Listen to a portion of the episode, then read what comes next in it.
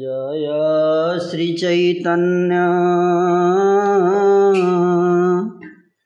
जय नित्यानंद जय जय श्री चैतन्य जय नित्यानंद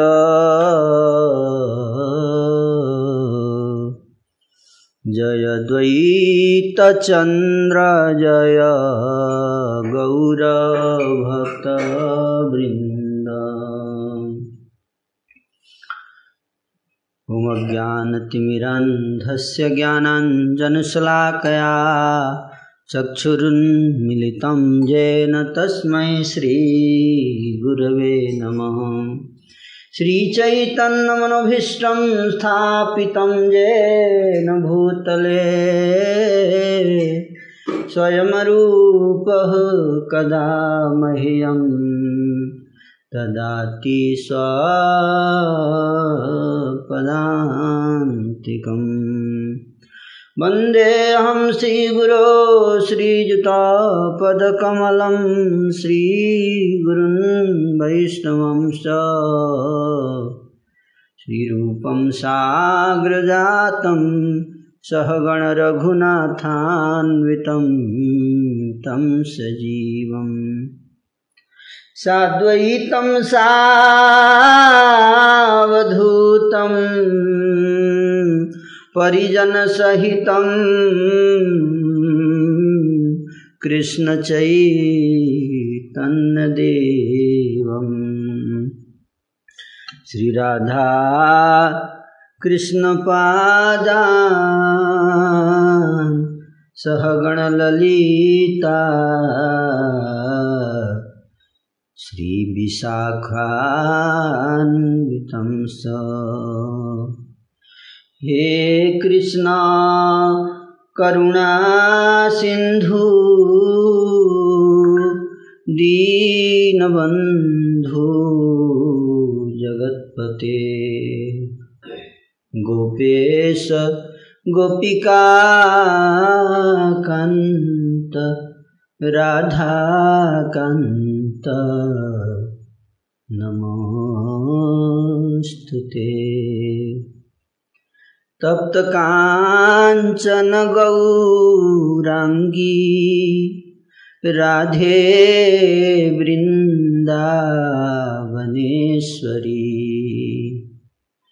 वृषभानु सुते देवी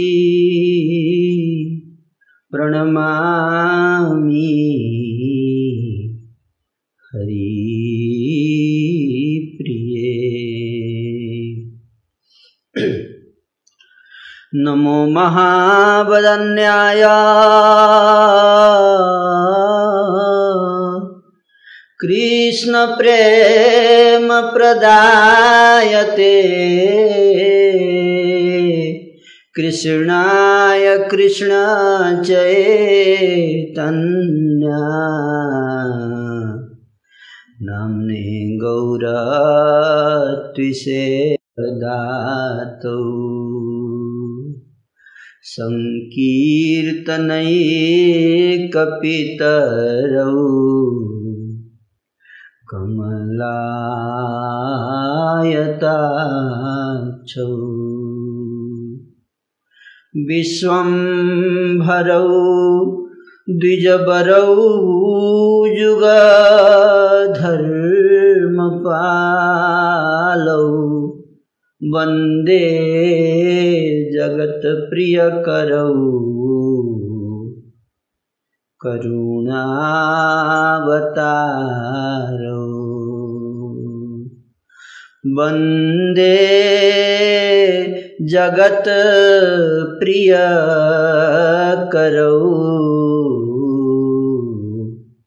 करुणावतारो। अनर्पित चरिम चिरात करुणयावतीर्णः कलौ समर्पयितुं उन्नत उज्ज्वल रसां स्वभक्ति श्रियां। हरिपुरत सुंदर दुती कदम्ब संदीपितः सदा हृदय कंदरे मम स्फुरतौ वः सच्चिनन्दनम्। वंदे श्रीकृष्ण चैतन्य नित्यानंद सहोदितौ गौड़ोदये पुष्पवन्तौ चित्रौ संदौ तमोदौ। जय श्री कृष्ण चैतन्य प्रभु नित्यानंद श्री अद्वैत गदाधर शिवासादि गौर भक्तवृंद। वाञ्छाकल्पतरुभ्यश्च कृपा सिन्धुभ्य एव च पतितानां पावनेभ्यो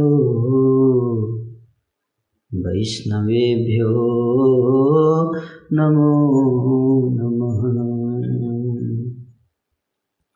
हरे कृष्णा हरे कृष्णा कृष्णा कृष्णा हरे हरे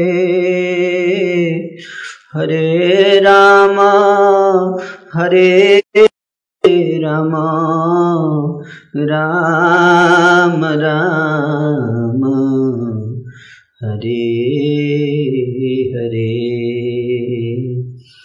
अपराध सहस्रभाजनम् पतितं भीम भवार्णवोदरे अगतिं शरणागतं हरे कृपया केवलम् आत्मसात् कुरु कृपया केवलम् आत्मसात् कुरु कृपया केवलम आत्मसात् कुरुम।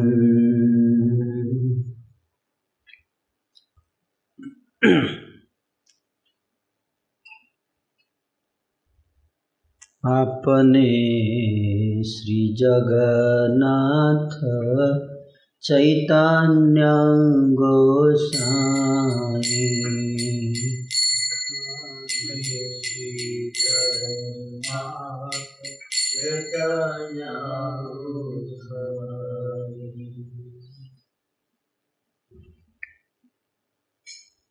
तो श्री चैतन्य महाप्रभु जगन्नाथपुरी में वापस आ चुके हैं और सार्वभम भट्टाचार्य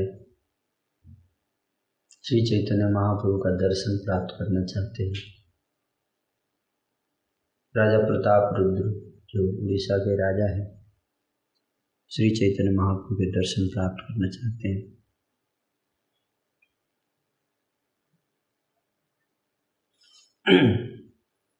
और पिछले बार हमने चर्चा किया था कि उन्होंने दर्शन प्राप्त किया।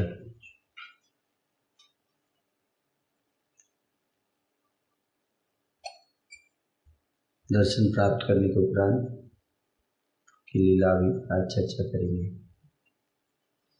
देता बोली अपना कलारमाला तब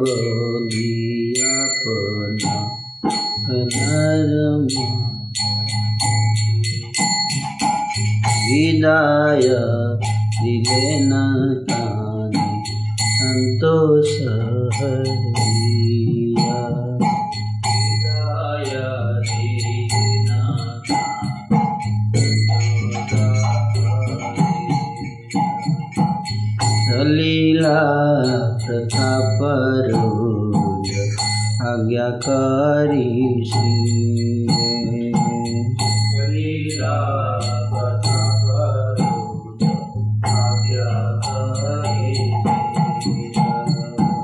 पुनः पुनः दंडवत करिया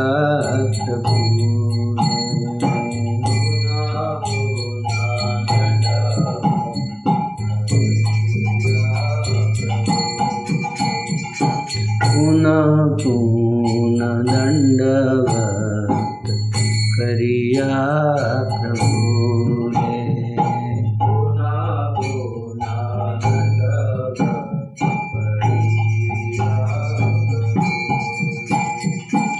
प्रभु देखी नृपति अहिला पूर्ण कामा प्रभु देखी नृपति अहिला पूर्ण कामा निरवधि करे ना चैतन्य पद ध्याना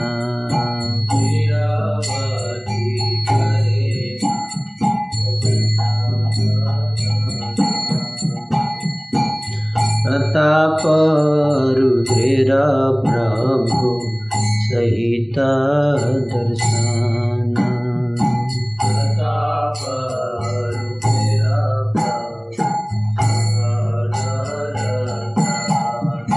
प्रभु बिहाजे सुनाए तारे मिले प्रेम धारा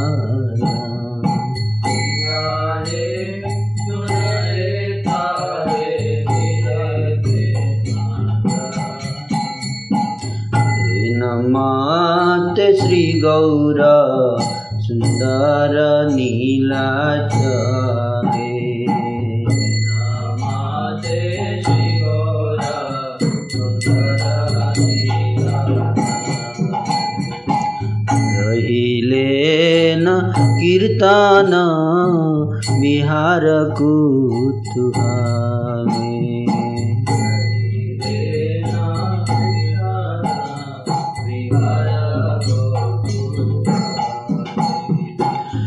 नीलाचल जन्मिला जते कया अनुचारा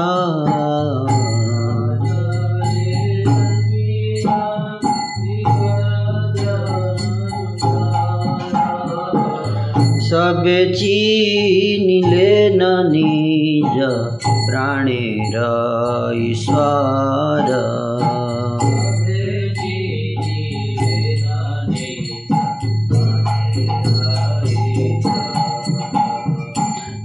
प्रद्युम्न मिश्र कृष्ण प्रेमेर सागर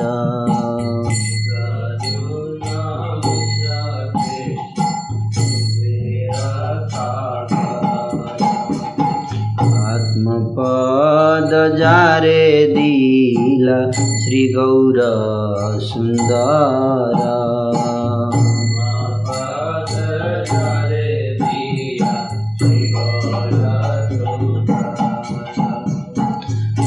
परमानंद महापात्र महाशया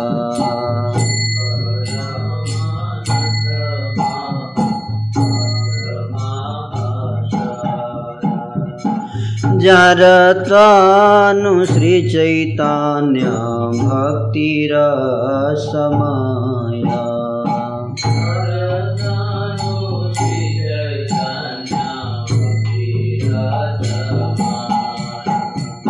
काशी मिश्र परमा विवल कृष्ण दासे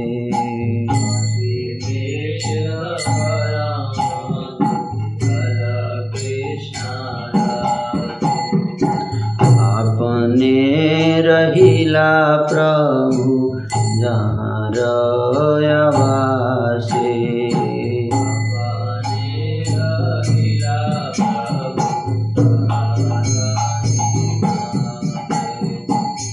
हे माता प्रभु सर्वभृत्याकारी संगे।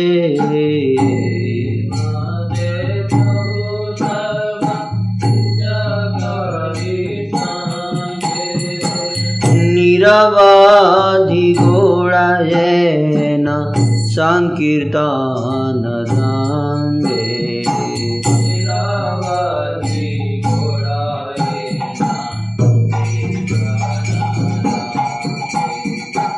रतयत उदासीन श्री चैतन्य दास।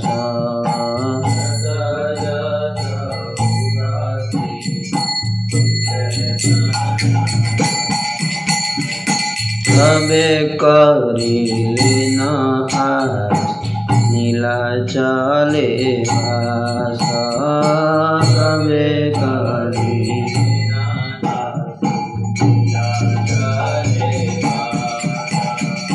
नित्यानंद प्रभुर परमानंद।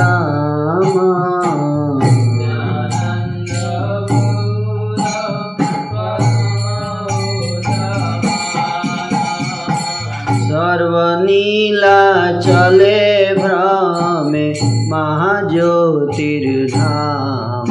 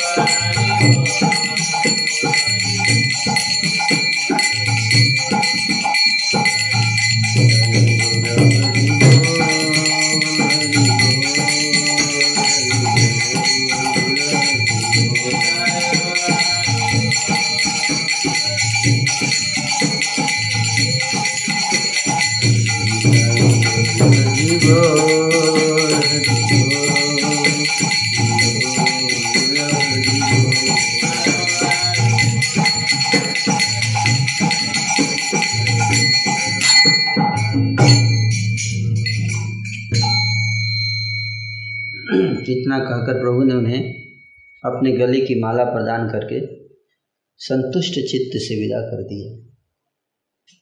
प्रभु को पुनः पुनः दंडवत प्रणाम करते वे उनकी आज्ञा शिरोधार्य करके प्रताप रुद्र चल दिए। प्रभु को देखकर पूर्ण काम हुए नृपति निरंतर श्री चैतन्य पद का ध्यान करने लगे। प्रभु के साथ प्रताप रुद्र के साक्षात्कार के बारे में जो लोग भी सुनते हैं उन्हें प्रेम धन की प्राप्ति होती है। इस प्रकार से श्री गौर सुंदर नीलाचल में आनंद के साथ कीर्तन विहार करते हुए रहने लगे। प्रभु के जितने भी अनुचरों का नीलाचल में जन्म हुआ था वे सभी अपने प्राणेश्वर को पहचान गए। कृष्ण प्रेम के सागर श्री प्रद्युम्न मिश्र जिन्हें श्री गौर सुंदर ने आत्मपद प्रदान किया, एक नया नाम आया प्रद्युम्न मिश्र का, जिनका जिनको चैतन्य महाप्रभु ने आत्मपद प्रदान किया। भगवान चैतन्य के बड़े प्रिय थे प्रद्युम्न मिश्र, है ना। परम आनंद महापात्र, परमानंद महापात्र महाशय, जिनका तन श्री चैतन्य भक्ति रस में था। कृष्ण रस में परम विह्वल काशी मिश्र जिनके घर में प्रभु स्वयं ठहरे हुए थे। चैतन्य महाप्रभु तीसरा नाम काशी मिश्र, काशी मिश्र।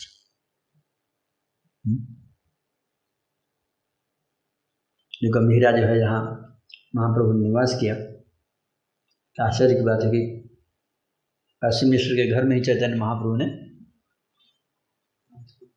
अपना भजन स्थली बनाया घर में। ये बड़े आश्चर्य की बात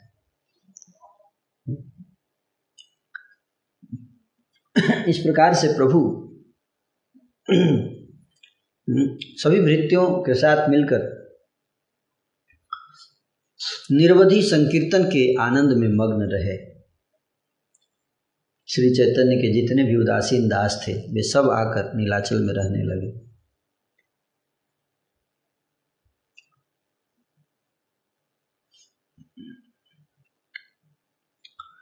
परम उद्दाम और महाज्योतिर्मय धाम कौन है?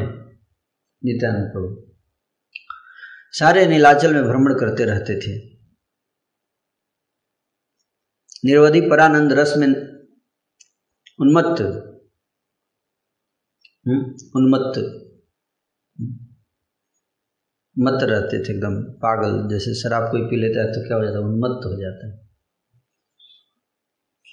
उसी तरह से नित्यानंद प्रभु भी एक उन्मत्त की भांति कृष्ण प्रेम अमृत पीकर उन्मत्त रहते थे। हरि नाम अमृत पी के उन्मत्त हो जाते थे। हैं? तो सरकार हरि नाम अमृत का स्टोर भी खोल दे, जैसे कोरोना लॉकडाउन में खोल दिया शराब की दुकानें। हुँ? हुँ? और इसी तरह से अगर खोल दे कितना अच्छा रहेगा। लेकिन आश्चर्य की बात है कि मंदिर बंद है और लिकर शॉप्स, लिकर के मंदिर, शराब।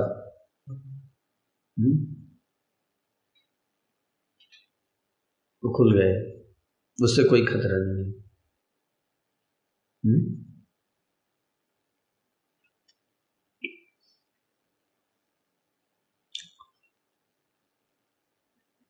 प्रभु सदैव श्री कृष्ण चैतन्य नाम का जाप करते रहते थे। सदैव श्री कृष्ण चैतन्य श्री कृष्ण चैतन्य श्री कृष्ण चैतन्य श्री कृष्ण चैतन्य श्री कृष्ण चैतन्य श्री कृष्ण चैतन्य श्री कृष्ण चैतन्य ऐसे करते थे। कौन? नित्यानंद प्रभु। स्वप्न में भी नित्यानंद के मुख से किसी अन्य शब्द का उच्चारण नहीं होता था। स्वप्न में भी श्री कृष्ण चैतन्य श्री कृष्ण चैतन्य श्री कृष्ण चैतन्य श्री कृष्ण चैतन्य सपने में। श्री रामचंद्र के प्रति लक्ष्मण की जैसी रति और मति थी, लक्ष्मण जी का जो रति था और मति था, भगवान श्री राम के प्रति उसी प्रकार की प्रीति निताई की श्री चैतन्य में थी।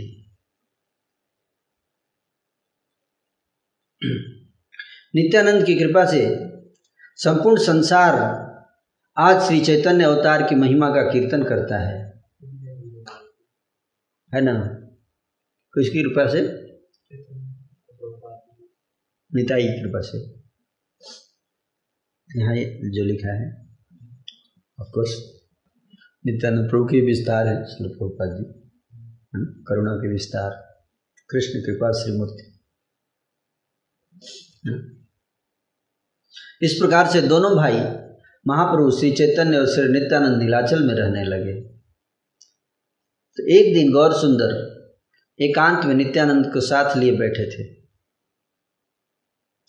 एकांत में बैठे थे चैतन्य महाप्रभु और नित्यानंद प्रभु। प्रभु बोले, हे महामति नित्यानंद सुनो, तुम शीघ्र नवदीप जाओ। हम्म क्या बोले? नवदीप जाने के लिए बोले। मैंने अपने मुख से मैंने तो नित्यानंद प्रभु बोले, क्यों आपको छोड़कर नवदीप क्यों जाऊं? तो महाप्रभु बोले कि मैंने अपने मुख से प्रतिज्ञा की है कि मैं मूर्खों का, नीचों को और दरिद्रों को प्रेम सुख में प्रवाहित करूंगा। अपने मुंह से प्रतिज्ञा की है चैतन्य महाप्रभु, प्रेम सुख में प्रवाहित डुबाएंगे मूर्खों को, नीचों को और दरिद्रों को। यदि तुम भी अपने सभी उद्दाम भावों को परित्याग करके मौनी बनकर रह गए तो जितने भी मूर्ख, नीच और पतित संसार है उस सब का उद्धार और कौन करेगा? किसी को तो बोलना पड़ेगा ना, मौनी तुम ही बन जाओगे अगर। मौनी बाबा केवल नित्य अपने ही आनंद में मग्न रहोगे और कुछ बोलोगे नहीं, प्रचार नहीं करोगे तो संसार का उद्धार कौन करेगा फिर? किसी को तो बोलना पड़ेगा ना। मैं भी गंभीरा में बैठ जाऊँ, तुम ही बैठ जाओ, दोनों तो कैसे होगा?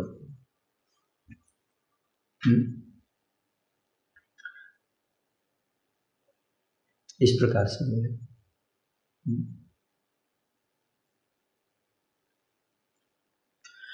सुनो सुन प्रभु बोले, सुनो नित्यानंद मामती, सत्वरे चलह तुमी नवदीप प्रति, प्रतिज्ञा करी आया छी आमी निज मुखे, मूर्ख नीच दरिद्र भसाओ प्रेम सुखे।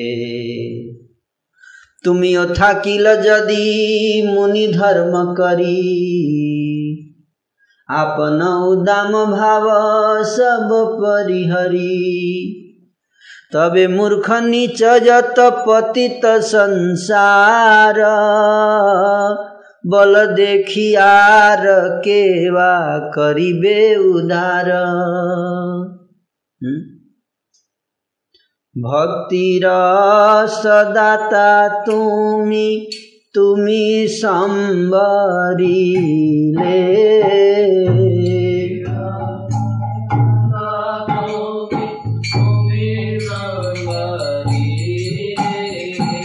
भक्ति रस दाता तुमी तुमी संबरी ले। हरि बोल।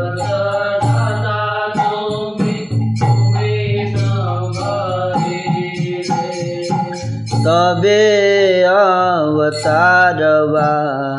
की निमिते करीले, तबे अवतारवा की निमिते करीले, ते अमर वाक्य यदि सत्य चाहो,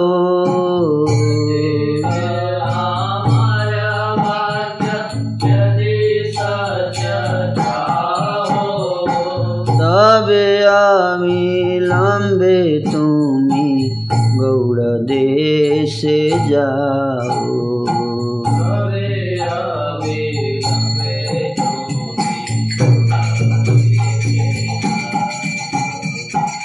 मूर्ख नीच पतित दुखित जात जाना,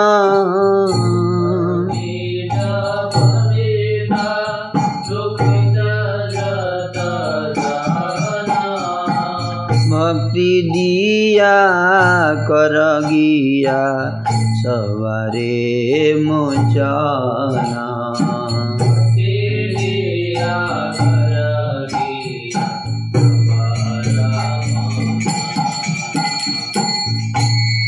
भक्ति रसदाता तुम्ही तुम्ही संबरीले, तब अवतार वा की निमित्त करीले।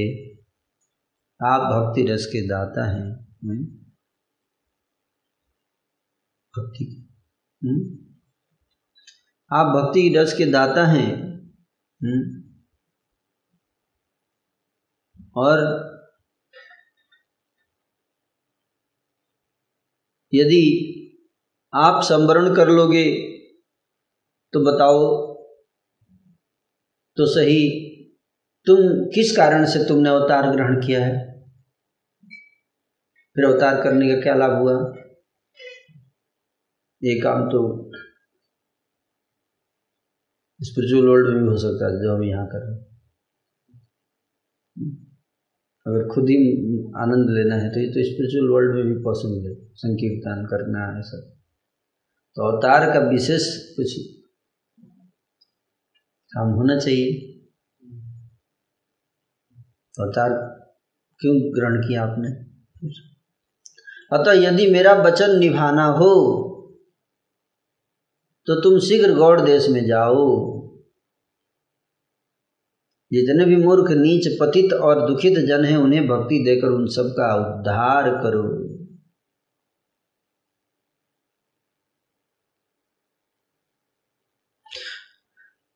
प्रभु आज्ञा मिल गई। आज्ञा मिलते ही नित्यानंद चंद्र ने उसी क्षण अपने गणों सहित गौड़ देश के लिए प्रस्थान किया। उसी क्षण, तत्क्षण, दिले नहीं, दिले नहीं। रामदास महाशय गदाधर दास भक्ति रस में रघुनाथ वैद्य ओझा, कृष्णदास पंडित, परमेश्वरी दास, पुरंदर पंडित, ये सब परम उल्लसित होकर साथ चल दिए। नित्यानंद स्वरूप के जितने निजी जन थे सब ने नित्यानंद का साथ दिया। मार्ग में चलते समय ही नित्यानंद महाशय ने सभी पार्षद वर्ग को प्रेम में बना दिया। जितने साथ में पार्षद थे नित्यानंद प्रभु के साथ में जा रहे थे, उन सबको प्रेम में डुबा दिया। पैदल जा रहे थे, ट्रेन नहीं था। सभी बिल्कुल आत्मविस्मृत हो गए, हाँ? अपने आप को भूल गए। किसी किसी के शरीर में अंतहीन भावों का उदय हो गया। इतने भाव आ रहे थे, प्रकट हो रहे थे, फीलिंग जो अंतहीन थे, उसका एंड नहीं है। साधना का लक्ष्य क्या है? भाव। हम लोग हरे कृष्ण हरे कृष्ण कृष्ण कृष्ण, साधना का लक्ष्य नहीं कि एक सौ आठ मंत्र खींच देना और सोलह माला खींच देना, वो लक्ष्य नहीं है। सोलह माला कंप्लीट कर देना लक्ष्य नहीं है। लक्ष्य है कि सोलह माला कंप्लीट करते हुए ये लक्ष्य करें कि कब वो दिन आएगा, कब वो दिन आएगा मेरा। कबे हबे बोलो से दिनामा, अपराध घुची सुधे नाम रुचि, कृपा बोले हवे हृदय संचार, बल रुचि सुधे नाम रुचि, कृपा बल हमे हृदय संचार। कबे हबे बोलो से दीनामा, कबे हबे बोलो से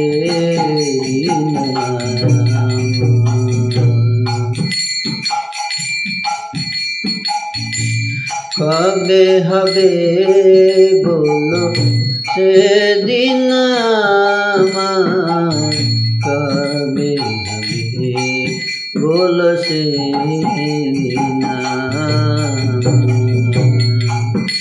लो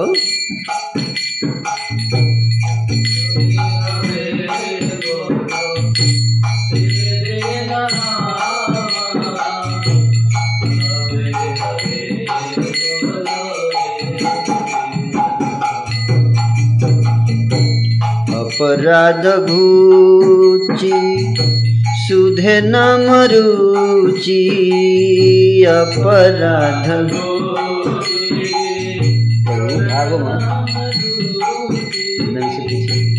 अपराध घुची सुधे नाम रुचि,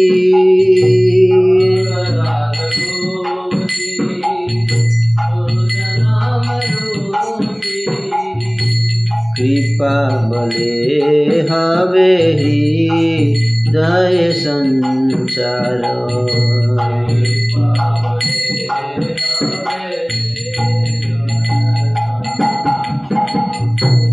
अनजानार कविता सुंदरी, धन जानार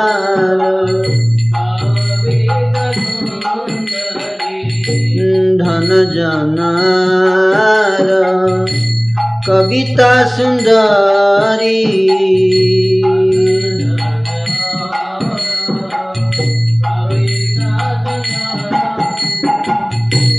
बोली बोल चाही देह का करी,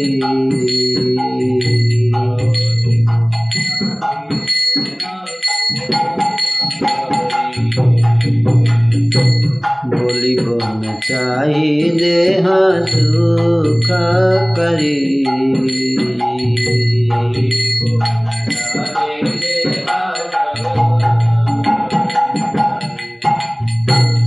अपने मन दो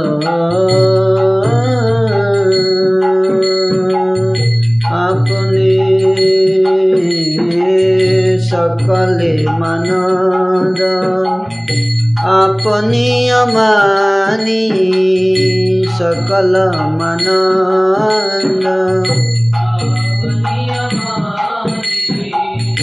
सकल मन अपनी अमानी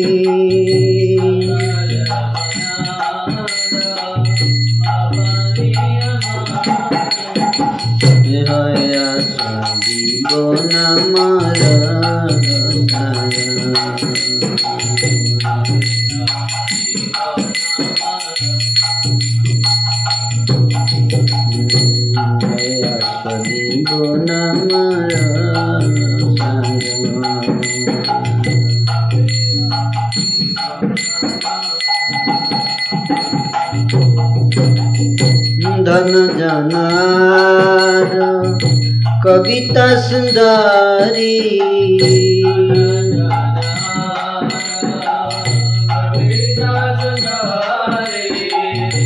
धन जाना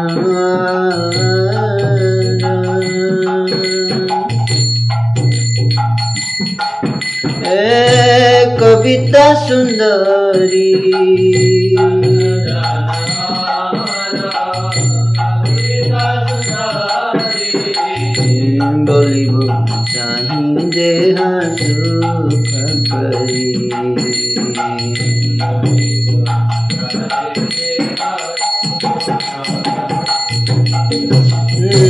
जन्म जन्म दाओ ओहे गौरहारी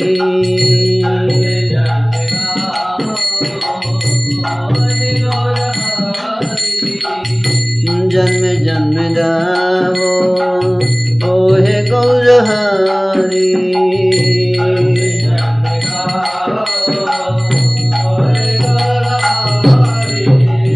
अहै तुकी भक्ति चरने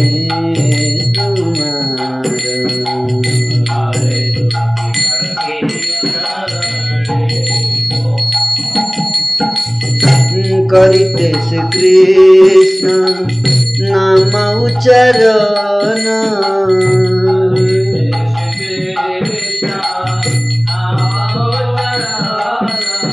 तुलसी तबे अवगत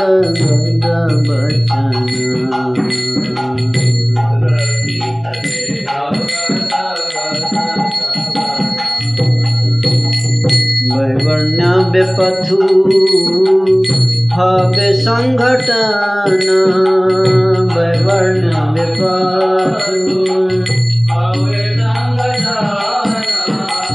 निरंतर नेत्र बहे सुधारा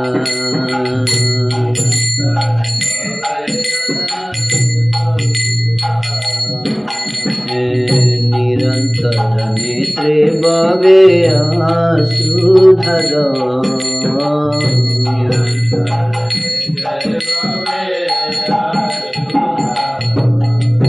तब नवदीप सुरधन ताटे गौर नित्यानंद बोले निश कपटे नाचिया गैया बेड़ब छूटे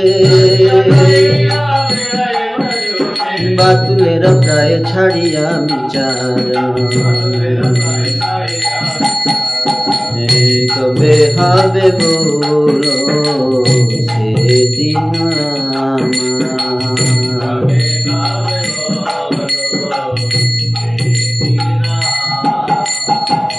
कबे नित्यानंद मोरे करी दया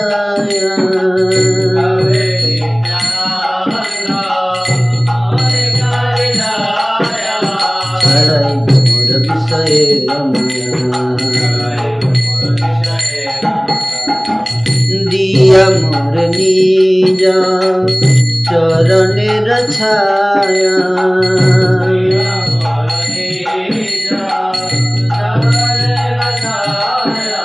न मेरा हटित दिव्य अधिकार किनी बलुटी को हरि नाम रसे नाम रस मति हई रस रसी का चरण परस हरिया मजीव रस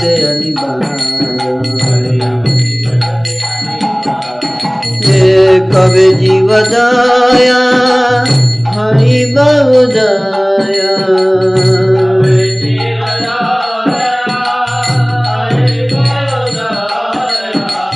नीज सुख भूली सुदिनाई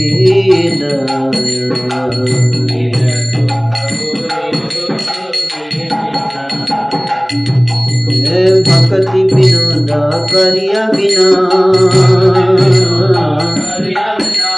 सिया क्या टहल करिबे प्रचार हरे कृष्ण कृष्ण कृष्ण हरे राम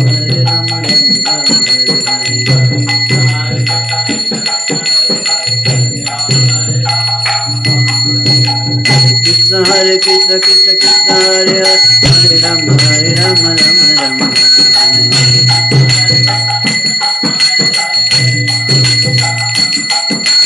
हरे कृष्ण हरे कृष्ण कृष्ण कृष्ण हरे हरे हरे राम हरे राम राम राम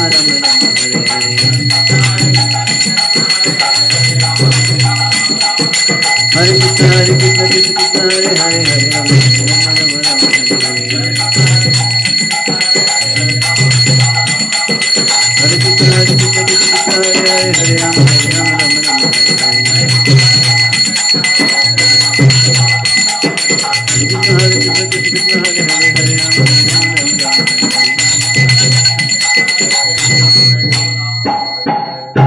हे भगवान हैं, कृपया मुझे बताएं कि वह दिन कब आएगा जब मैं नाम अपराध से मुक्त हो जाऊंगा और कब आपकी कृपा से मैं भगवान के पवित्र नाम जब का रस आस्वादन करने में समर्थ हो पाऊंगा। कब वो दिन आएगा। नयनम गलदश्रुधारया बदनम गदगद रुधया गिरा पुलकैर्निचितं वपुः कदा तव नाम ग्रहणे भविष्यति। किसी किसी के शरीर में अंतहीन भावों का उदय हो गया। कब वो दिन आएगा। नित्यानंद प्रभु कृपा से दिन आ गया। नित्यानंद प्रभु कृपा से देखिए उनके पार्षद उनके शरीर में अंतहीन भावों का उदय हो गया। पहले वैष्णव अग्रगण्य रामदास के शरीर में गोपाल का प्रकाशन हुआ। बीच रास्ते में रामदास उनके शरीर में गोपाल का प्रकाशित हो गया। गोपाल गोपाल उनके शरीर में मानव प्रविष्ट कर गए। रास्ते में ही जा रहे हैं जब नीलाचल से नवदीप रामदास नित्यानंद प्रभु के पार्षद है, रामदास नाम है, उनके शरीर में कृष्ण का आविष्ट हो गया। और क्या हुआ फिर बीच रास्ते में रामदास त्रिभंग आकृति रूप धारण करके तीन पहर तक बारिश उद्भूत भूलकर विराजित रहे। तीन पहर मतलब नौ घंटे नौ घंटे तक त्रिभंग आकृति में ऐसे नौ घंटे तक लगातार खड़े रहे बारिश उद्भूत भूलकर। गदाधर दास में अपराकृत राधिका भाव का प्रकट हुआ। गदाधर दास ये भी एक दूसरे पार्षद है, रामदास फिर गदाधर दास, उनमें राधा रानी का भाव प्रकट हो गया। राधा रानी राधा रानी का भाव प्रकट कहते क्या कहते दही कौन खरीदेगा दही कौन खरीदेगा दही कौन खरीदेगा कहकर वे खिलखिलाकर हंसते रहे। मतलब राधा रानी का भाव दही।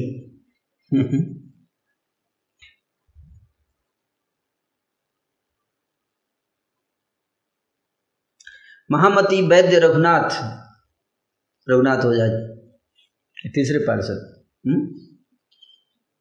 रघुनाथ उपाध्याय जी, वो किस भाव में चले गए?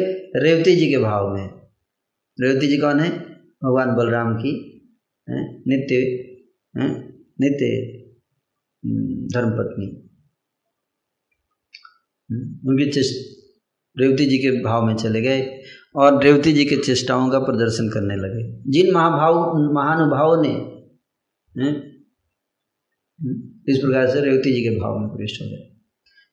और कृष्णदास, तीन हो गए, रामदास और रामदास और गदाधर दास और वैद्य रघुनाथ उपाध्याय, तीन। चौथे हैं कृष्णदास, पांचवे हैं परमेश्वरी दास।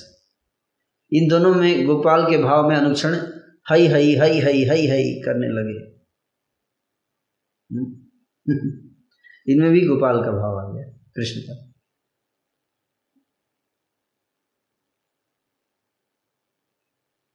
हमें ऐसा नहीं करना चाहिए ना, नकल नहीं करना चाहिए राधा रानी के भाव का, क्योंकि ये बहुत गोलोक के पार्षद हैं ये सब, इसलिए ये लोग कर सकते हैं उन भावों को।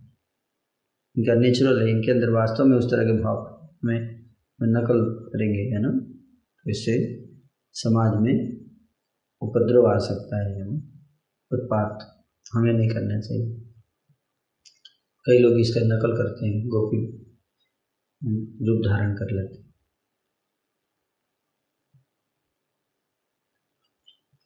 पुरंदर पंडित हैं ये छठे। पुरंदर पंडित जो है छठे पार्षद हैं श्री चैतन्य महाप्रभु साथ श्री नित्यानंद प्रभु के साथ जो जा रहे हैं नवदीप नीलाचल से। वो क्या किए? वो पुरंदर पंडित जाकर पेड़ पर चढ़ गए, पेड़ पर चढ़ गए। क्या बोल रहे? मैं अंगद हूँ, मैं अंगद हूँ, ऐसा कहकर छलांग लगाकर नीचे कूद पड़े पेड़ से पुरंदर पंडित। इस प्रकार से श्री अनंत धाम नित्यानंद ने सबको परम उद्दाम भाव बना दिया। परम उद्दाम, उन्नत भाव, उद्दाम मतलब उद्दंड, उद्दंड जिसको हम लोग बोलते हैं उसको उद्दाम यहाँ लिखा हुआ है। ये सब एक दंड में दो चार कोस की दूरी अतिक्रमण करने लगे। एक दंड में इतना फास्ट जा रहे थे कि दो चार कोस चल चल निकल जाते थे। दो चार कोस मतलब दो कोस में चार मील। जाते समय अपने आप को भूलकर ये दाहिनी बाईं दिशाओं की ओर जाने लगे। कुछ क्षण के पश्चात बाहरी उन्होंने लोगों से पथ के बारे में पूछताछ की, लेकिन तेजी से चलने लगे। फिर आगे बढ़ निकल गए, इतने आगे निकल गए कुछ लोगों से पूछा, रास्ता ठीक जा रहा है नवदीप का? बोलो भाई, गंगा तट पर किधर होते हुए जाएं, किस रास्ते से जाएं? लोगों ने कहा, हाय हाय, पथ भूल गए हो, दोपहर तक पथ उल्टे लौट आए हो। छः घंटे आगे निकल गए चल के, दो घंटे प्रहर दो प्रहर तक उल्टे लौट आए हो। लोगों के कहने से फिर गंतव्य पथ की ओर वापस चल पड़े। दोबारा वापस गए, पुनः पथ छोड़कर पहले जैसे चलने लगे। फिर पथ के संदर्भ में लोगों से पूछने लगे। लोगों ने कहा, पथ दस कोस वाम दिशा में है। पुनः हंसकर सभी पथ की ओर चलने लगे। उन सबको अपने शरीर की ही सुधबुध नहीं थी, तो रास्ते के बारे में क्या कहना। परम आनंद सुख, दिव्य आनंद सुख मिलने के कारण, देखिए, दिव्य आनंद सुख मिलने के कारण भूख, प्यास, तृष्णा, भय, दुख आदि जितने भी देह धर्म हैं वे सब किसी में भी नहीं बचे थे। न भूख लगती थी किसी को, न प्यास लग रही थी, न भय होता था, न तृष्णा, न दुख, कुछ नहीं। पूरे रास्ते पथ में नित्यानंद ने जितनी लीलाएं की थी वे सब अनंत थी। उनका वर्णन कौन कर सकता है और कौन उन्हें जान सकता है। इस प्रकार से श्री अनंत धाम नित्यानंद चलते चलते गंगा के किनारे पानीहाटी ग्राम में आ गए। पानीहाटी, अभी कल चैतन्य महाप्रभु पानीहाटी में थे, आज नित्यानंद प्रभु पानीहाटी, यानी परसों। सभी पार्षद वर्ग को पाँच साथ लेकर वे सबसे पहले पानीहाटी में राघव पंडित के घर में आकर ठहरे। चैतन्य महाप्रभु भी राघव पंडित जी के घर में ठहरे थे और नित्यानंद प्रभु। आज भी राघव पंडित जी का घर वहाँ पे है, पानीहाटी, कलकत्ता में पड़ता है ये। नित्यानंद प्रभु को देखकर श्री मकरध्वज कर गोष्ठी के साथ राघव पंडित परम आनंदित हुए। राघव पंडित के एक भक्त थे उनके संग के, जिनका नाम था श्री मकरध्वज कर, मकरध्वज कर। इस प्रकार से सभी पार्षद वर्ग के साथ नित्यानंद पानीहाटी गांव में रहे।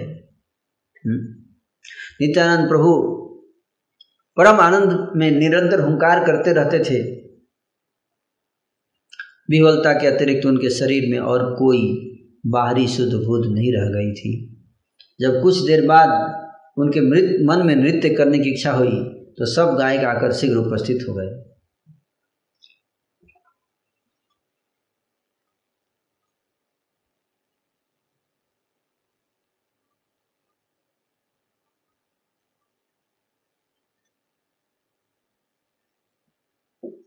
तो हम बता रहे हैं कि नित्यानंद प्रभु चाहते थे कि अब थोड़ा नृत्य हो, कीर्तन हो।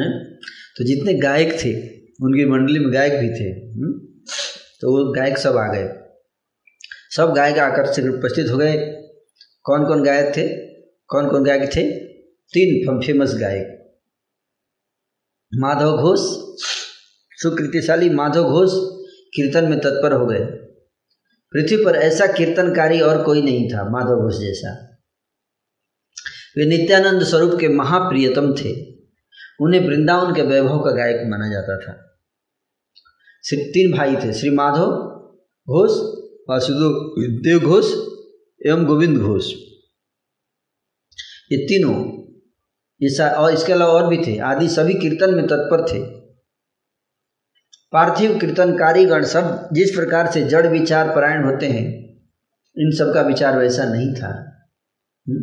इस कारण ही वे सब वृंदावन के गायक के रूप में अभिहित होते थे। तो साधारण जो संसार के जो कीर्तन गायक हैं, कीर्तनकारी गायक, वैसे नहीं थे ये तीनों। ये दिव्य थे, वृंदावन के भाव में गाते थे। हाँ, इस संसार में तो प्राकृत माधव, गोविंद, वासुदेव तीनों भाई कीर्तन करने लगे। तीनों भाई कीर्तन करने लगे। हरे कृष्ण हरे कृष्ण, कृष्ण कृष्ण हरे हरे, हरे राम हरे राम, राम राम हरे हरे, कृष्ण हरे कृष्ण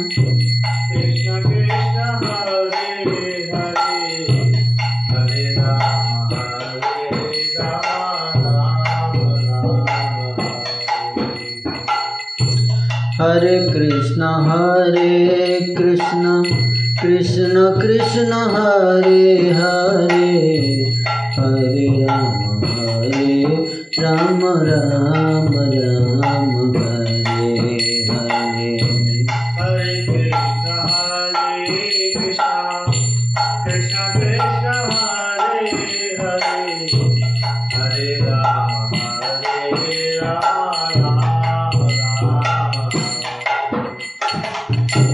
हरे कृष्ण हरे कृष्ण, कृष्ण कृष्ण हरे हरे, हरे राम हरे राम। हरे कृष्ण हरे कृष्ण, कृष्ण कृष्ण हरे हरे, हरे राम हरे राम, राम राम हरे हरे। हरे कृष्ण हरे कृष्ण, कृष्ण कृष्ण हरे हरे, हरे राम हरे राम।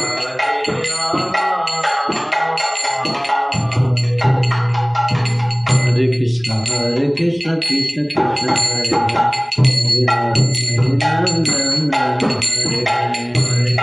हरे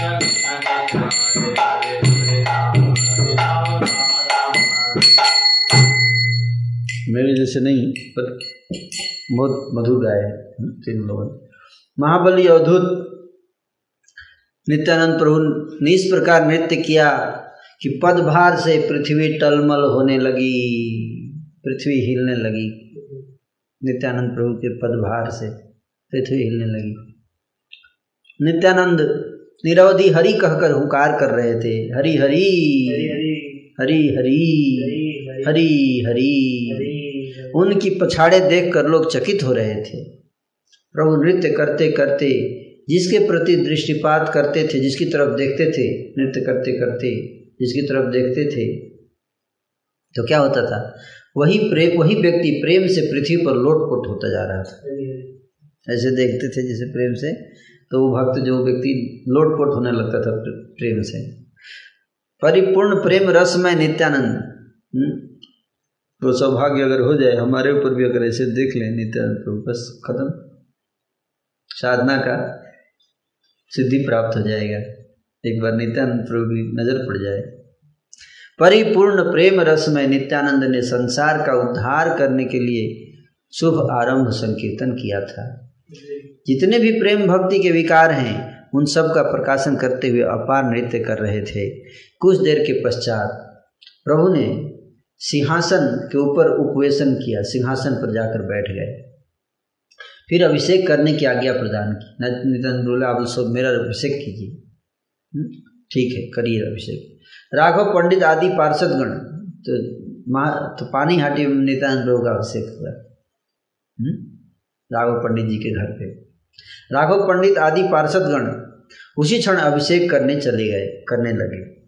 हजारों हजारों घड़े गंगा जल लाकर और अनेक प्रकार की गंधों से उन सबको सुवासित करके आनंद के साथ सभी भक्त प्रभु के श्रीमस्तक पर गिराने लगे। तो श्री राघव पंडित जी के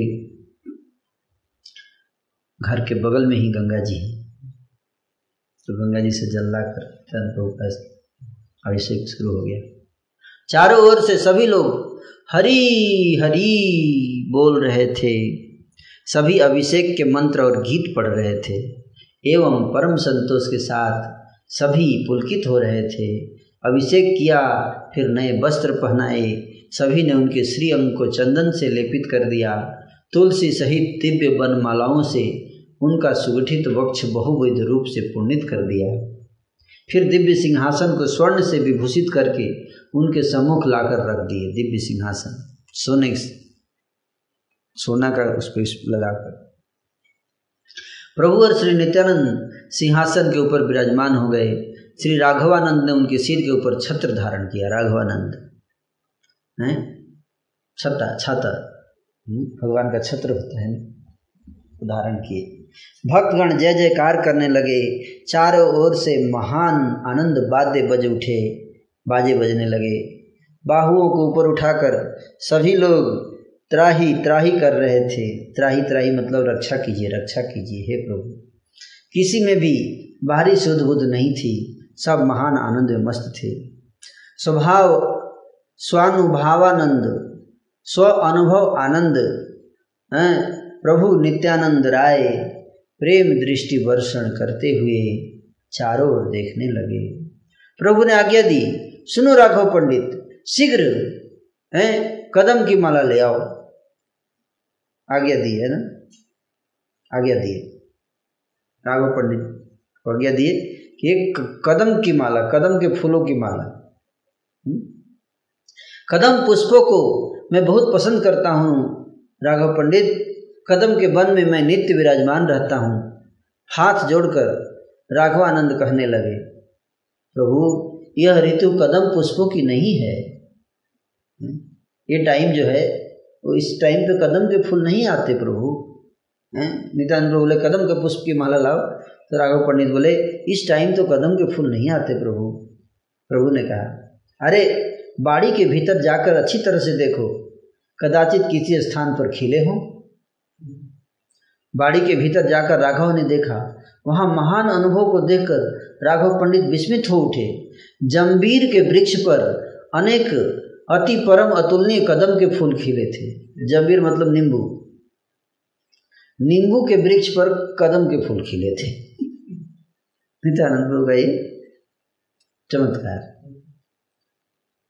उन सब फूलों का क्या ही अपूर्व वर्णन वर्णन और क्या ही अपूर्व गंध था। कितनी मतलब दिव्य रंगों वाले हैं कदम के पुष्प, और उसमें सुगंध भी अपूर्व थी। ऐसी सुगंध नहीं होती है आध्यात्मिक जगत का। उन फूलों को देखने से सभी बंधनों से छुटकारा मिल जाता है। फूल को देखने से बंधन से छुटकारा। कदम पुष्पों को देखकर राघव पंडित इतने अधिक हर्षित हुए कि उनकी बाह्य शुद्धि बुद्धि जाती रही। राघव पंडित ने अपने आप को संभाला, फिर शीघ्र माला गुंथन करके नित्यानंद प्रभु के सामने ले आए।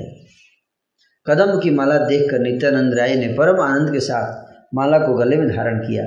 इस महान अनुभव को देखकर कदम्ब माला की गंध से सभी वैष्णव विह्वल हो उठे। कुछ क्षण के पश्चात एक और महान आश्चर्य का प्रकाशन हुआ। सभी को अपूर्व दमनक पुष्प की गंध मिलने लगी। दमनक दमनक दमनक दमनक एक फूल का नाम है। उस फूल की गंध मिलने लगी। दमनक पुष्प की सुगंध से सभी का मन मोहित हो रहा था। संपूर्ण मंदिर के दसों दिशाएं उस सुगंध से व्याप्त हो रही थी। हंसकर नित्यानंद ने कहा, अरे सब भाइयों कहो तो सही, किस गंध का अनुभव मिल रहा है? नित्यानंद, तुम लोगों को कुछ सुगंध आ रही है? बोले हाँ आ तो रही है। कौन से पुष्प का सुगंध है बताओ, कौन से पुष्प है? हाथ जोड़कर सभी कहने लगे, चारों ओर से अपूर्व दमनक पुष्प की गंध मिल रही है नित्यानंद प्रभु। सबका वचन सुनकर नित्यानंद राय परम कृपापूर्वक गोपनीय एक गुप्त कथा कहने लगे। प्रभु बोले, तुम सब परम रहस्य के बारे में सुनो, तुम सबको इन सब बातों की जानकारी अवश्य होनी चाहिए। हैं? फिर बोले, चैतन्य गोसाई आज कीर्तन सुनने के लिए नीलाचल से यहाँ आगमन हुआ है। महाप्रभु आ गए थे वहाँ, कीर्तन जब चल रहा था तो श्री चैतन्य महाप्रभु नीलाचल से वहाँ आ गए थे। ये ये रहस्य है।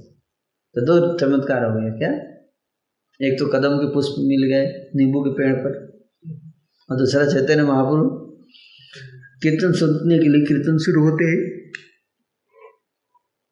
नीलाचल से वहां प्रकट हो गए। सर्वांग में दिव्य दमनक माला चैतन्य महाप्रभु के करके प्रभु एक वृक्ष का अवलंबन लेकर विराजमान है। जैसे वृक्ष का ऐसे सपोर्ट लेकर ऐसे हाथ रखे वृक्ष के, ऐसे कीर्तन देख रहे हैं महाप्रभु। ऐसे श्री अंग के दिव्य दमनक पुष्पों की उसी गंध से चारों ओर समस्त आनंद से पूर्णित है। महाप्रभु का ये ये पोस्चर है, ऐसे खंभा है पे गरुड़ स्तंभ पे ऐसे हाथ रखे ऐसे दर्शन कर रहे थे, सपोर्ट ले नीलाचल जगन्नाथ जी के ऐसे।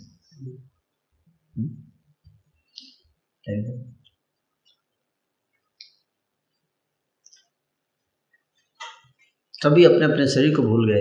अरे भाई नित्यानंद प्रभु की शक्ति के बारे में जरा सुनो। सुनना चाहते हैं नित्यानंद प्रभु की शक्ति के बारे में? सुनिए, अभी सुनाएंगे वृंदावन दास ठाकुर जी। कहते हैं, प्रभु ने जिस प्रकार से सारे जगत को भक्ति प्रदान की उसके बारे में सुनो। भागवत में गोपियां गोपियों की जिस भक्ति का वर्णन हुआ है, कहाँ पे?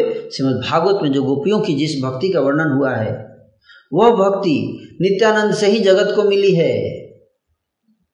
नित्यानंद प्रभु वही भक्ति जगत में लुटा रहे हैं, गोपियों की भक्ति, गोपी भाव, गोपी भाव।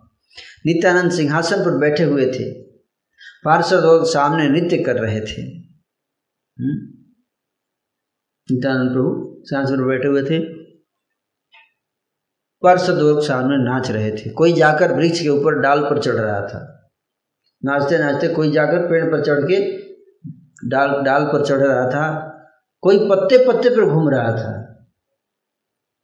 पेड़ों के पत्ते पर चढ़ गए कई लोग। डाली पे तो चलो हम लोग भी चढ़ जाते हैं, इसलिए आश्चर्य नहीं हुआ है, बंदर भी पत्ते पर चढ़ जाना है।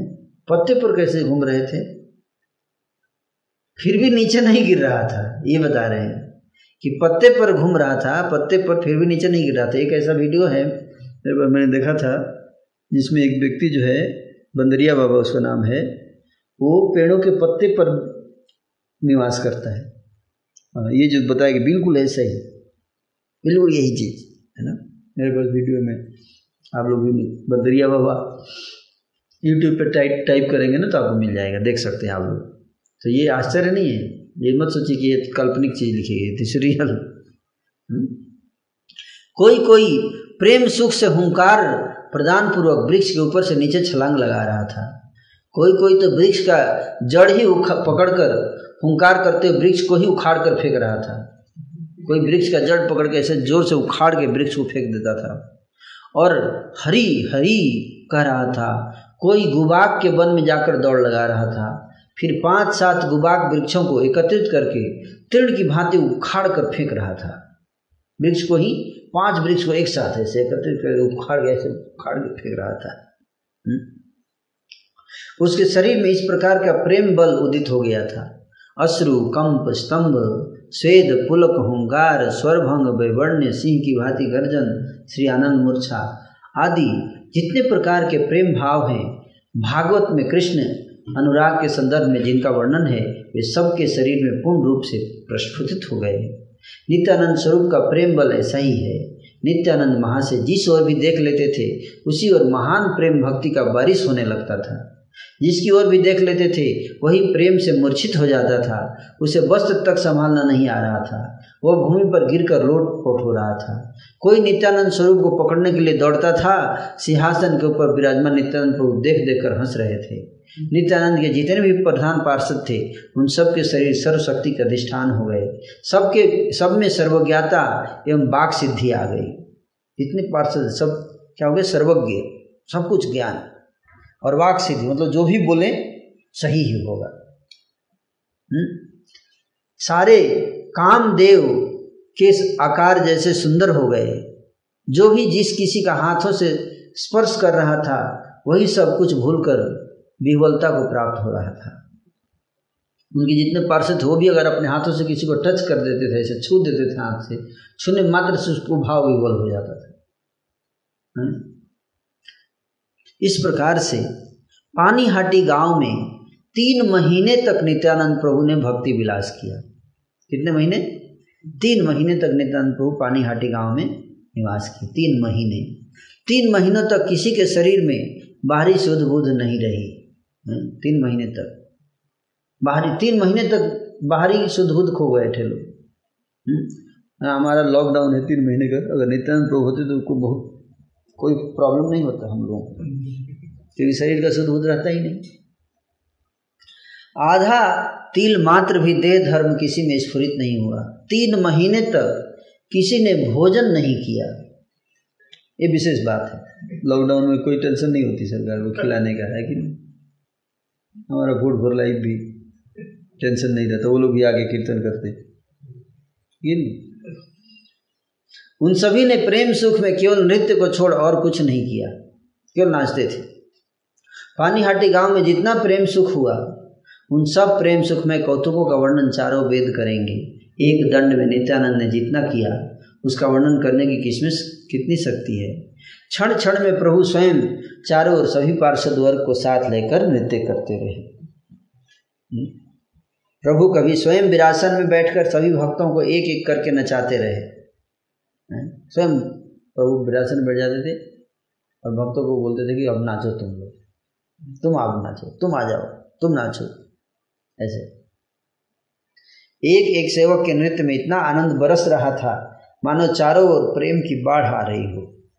महान आंधी में जैसे केले के वृक्षों का बन नीचे गिरता है, जैसे बहुत जोर से आंधी आ जाए तो केले के वृक्ष कैसे पटक देता है अचानक, है ना, उखाड़ कर। जो सभी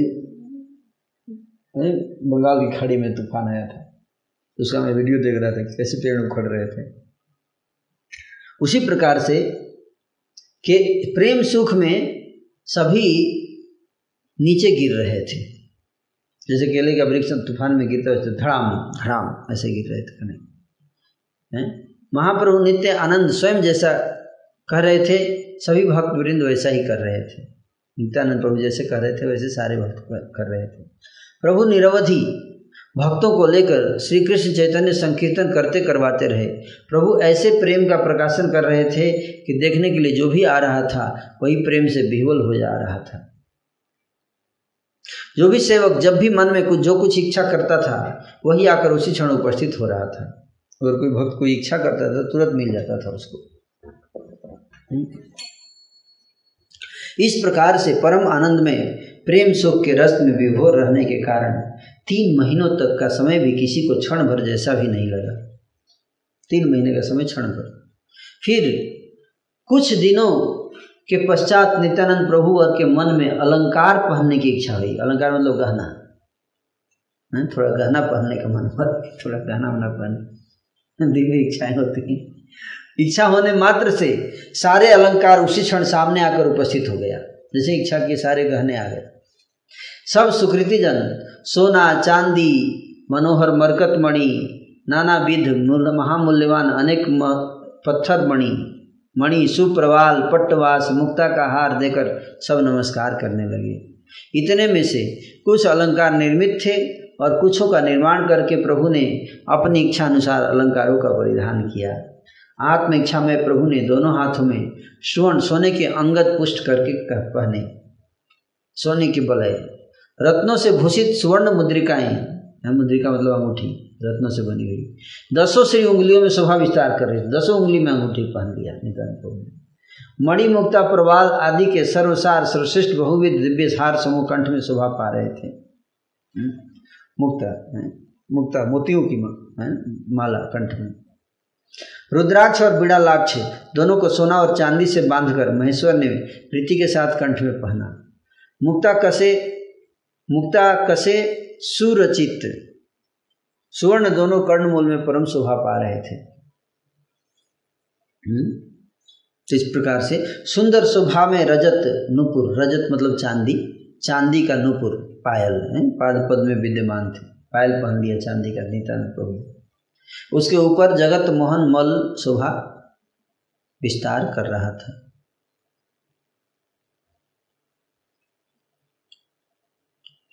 शुक्ल सफेद पट रेशमी उपरना एवं बहुविध नीले पीले परिधेय वस्त्रों का विलास अपूर्व शोभा पा रहा था। मालती मल्लिका जूथी चंपक आदि फूलों की मालाएं श्रीवक्ष पर शोभा का प्रकाशन करते हुए आंदोलित हो रही थी। गोरचना गोमूत्र सहित दिव्य गंधन युक्त चंदन श्री अंग में विचित्र भाव से लेपित हो रहा था। श्री मस्तक पर बहुविध पटवास रेशमी वस्त्र शोभित हो रहा था। उसके ऊपर नाना वर्ण युक्त मालाओं का विलास विद्यमान था। कोटि चंद्रमाओं जैसा प्रसन्न श्रीमुख हंस हंसकर निरवधि हरिध्वनि कर रहा था। दोनों कमल नेत्रों से प्रभु जिस दिशा की ओर देख लेते थे उसी ओर प्रेम की वर्षा होने लगती थी और सभी जन उसमें बहने लगते थे।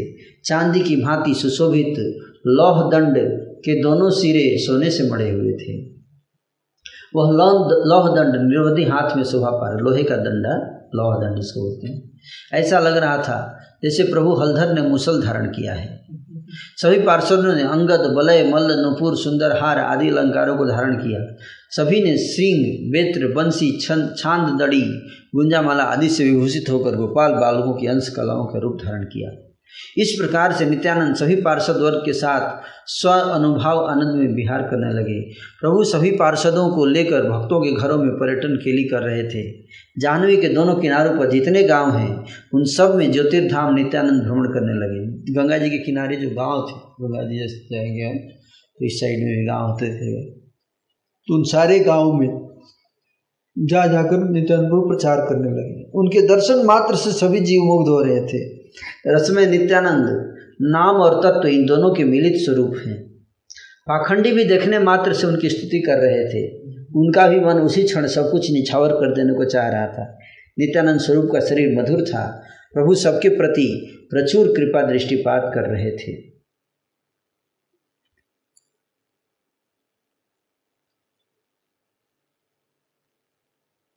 क्या भोजन में, क्या शयन में और क्या पर्यटन में नित्यानंद का एक क्षण भी बिना संकीर्तन के व्यर्थ नहीं जा रहा था। जहाँ प्रभु नित्यानंद कृष्ण कीर्तन नृत्य करते थे वहीं कितने ही लोग विह्वल हो जाया करते थे। गृहस्थियों के शिशुगण कुछ नहीं जानते थे। वे सब भी नित्यानंद की कृपा से बड़े बड़े वृक्षों को पकड़कर खींचने लगे। तो जो गृहस्थ के जो बच्चे थे छोटे छोटे, इतने छोटे छोटे बच्चे, वो भी नित्यानंदपुर के पास इतने शक्तिशाली हो गए कि बड़े बड़े वृक्षों को पकड़ के खींचने लगे, पकड़ के एकदम उखाड़ के फेंक देते थे।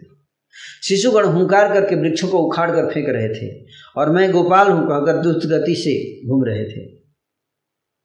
पेड़ को उखाड़ के ऐसे घुमाते हुए, है ना, छोटे छोटे बच्चे, इतने छोटे बच्चे। एक एक शिशु के शरीर में इतना सामर्थ्य आ गया था कि सौ जने मिलकर भी उसे पकड़ नहीं पा रहे थे। श्री कृष्ण चैतन्य जय नित्यानंद कहकर शिशु आनंद के साथ सिंहनाद कर रहे थे। वो कोई बोल रहा था जय श्री कृष्ण चैतन्य, जय Nityananda.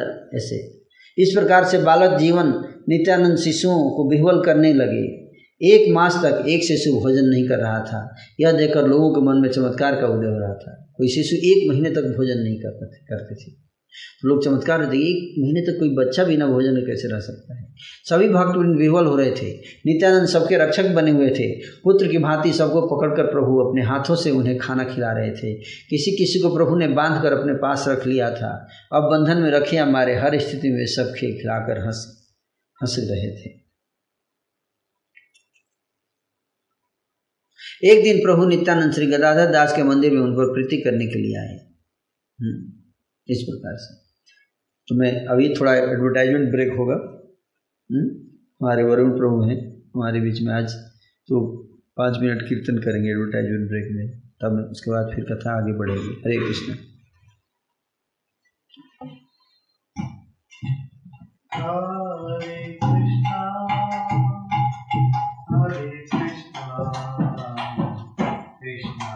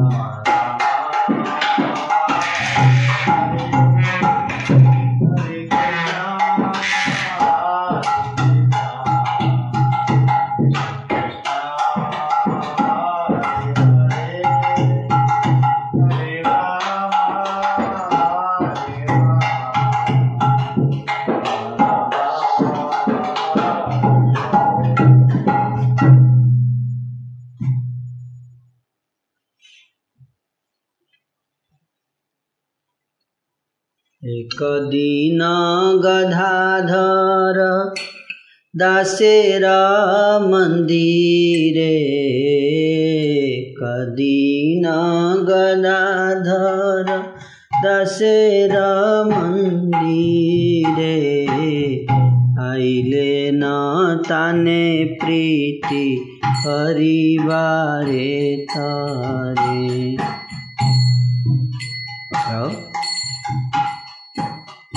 Three seventy one three seventy one नहीं मिल रहा है, गाएंगे कि नहीं?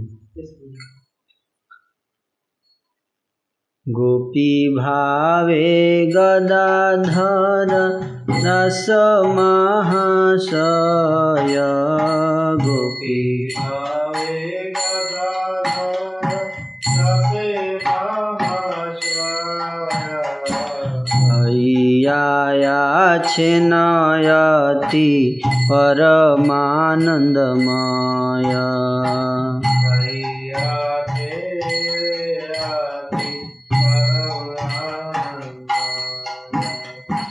मस्तके करिया गंगा जलेरा कलश, मस्तके करिया गंगा जले कलश,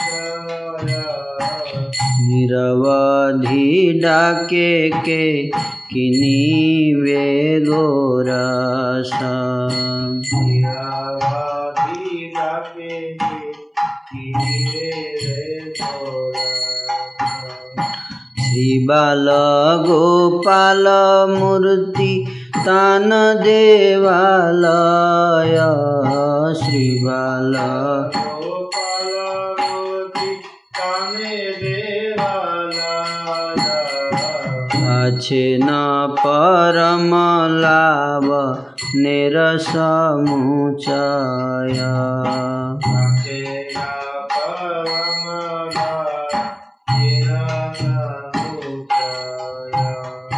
देखी बाल गोपालेर मूर्ति मनोहर, देखी बाल गोपालेर मूर्ति मनोहर, प्रीते नित्यानंद लैला बक्षेर उपर,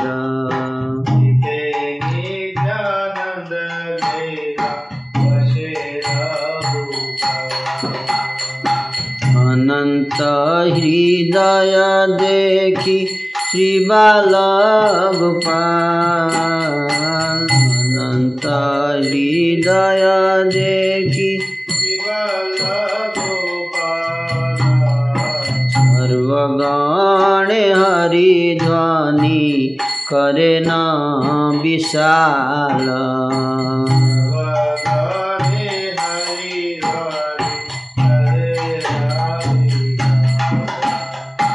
ओंकार करिया नित्यानंद मल्लराय, ओंकार करिया नित्यानंद मल्लराय, करिते लागिला नित्य गोपाल लीलाया,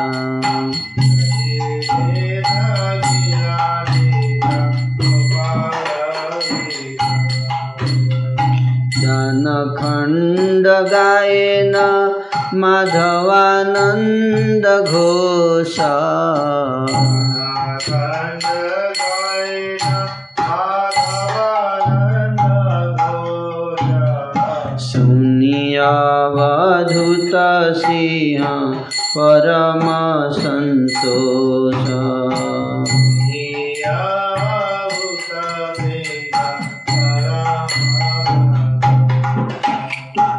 हरे कृष्णा। बहुत सुंदर वर्णन है। तो कह रहे हैं कि नित्यानंद प्रभु की दिव्य लीला खरे कि एक एक शिशु के शरीर में है ना इतना बल आ जाता था, सौ लोग मिलकर भी उनको नहीं पकड़ पाते थे। जय श्री कृष्ण चैतन्य जय नित्यानंद कहकर शिशु आनंद के साथ सिंहनाद कर रहे थे। इस प्रकार से बालक जीवन नित्य आनंद शिशुओं को विह्वल करके बालक जीवन नित्यानंद शिशुओं को बिहवल करने लगे, बच्चों से खेलते थे, बच्चों को नचाते थे। एक महीने तक एक बालक भोजन नहीं कर रहा था। यह देखकर लोगों के मन में चमत्कार का उदय हो रहा था कि एक महीने तक कैसे भोजन भी हुआ। सभी भक्तवृंद बिहवल हो रहे थे। नित्यानंद सबके रक्षक बने हुए थे। पुत्र की भांति सबको पकड़कर प्रभु अपने हाथों से उन्हें खाना खिला रहे थे। बच्चों को अपने हाथों से नित्यानंद प्रभु खाना खिला रहे थे। किसी किसी को प्रभु ने बांध कर अपने पास रख लिया था, बांध कर रख लिए, फिर से बांध देते थे। अब बंधन में रखे या मारे, हर स्थिति में वे सब खिलखिलाकर हंस रहे थे। चाहे भाई बांधो, चाहे मारो, चाहे जो भी करो, अब तो हंसना ही है। मारो भी राखो जो इच्छा तो है।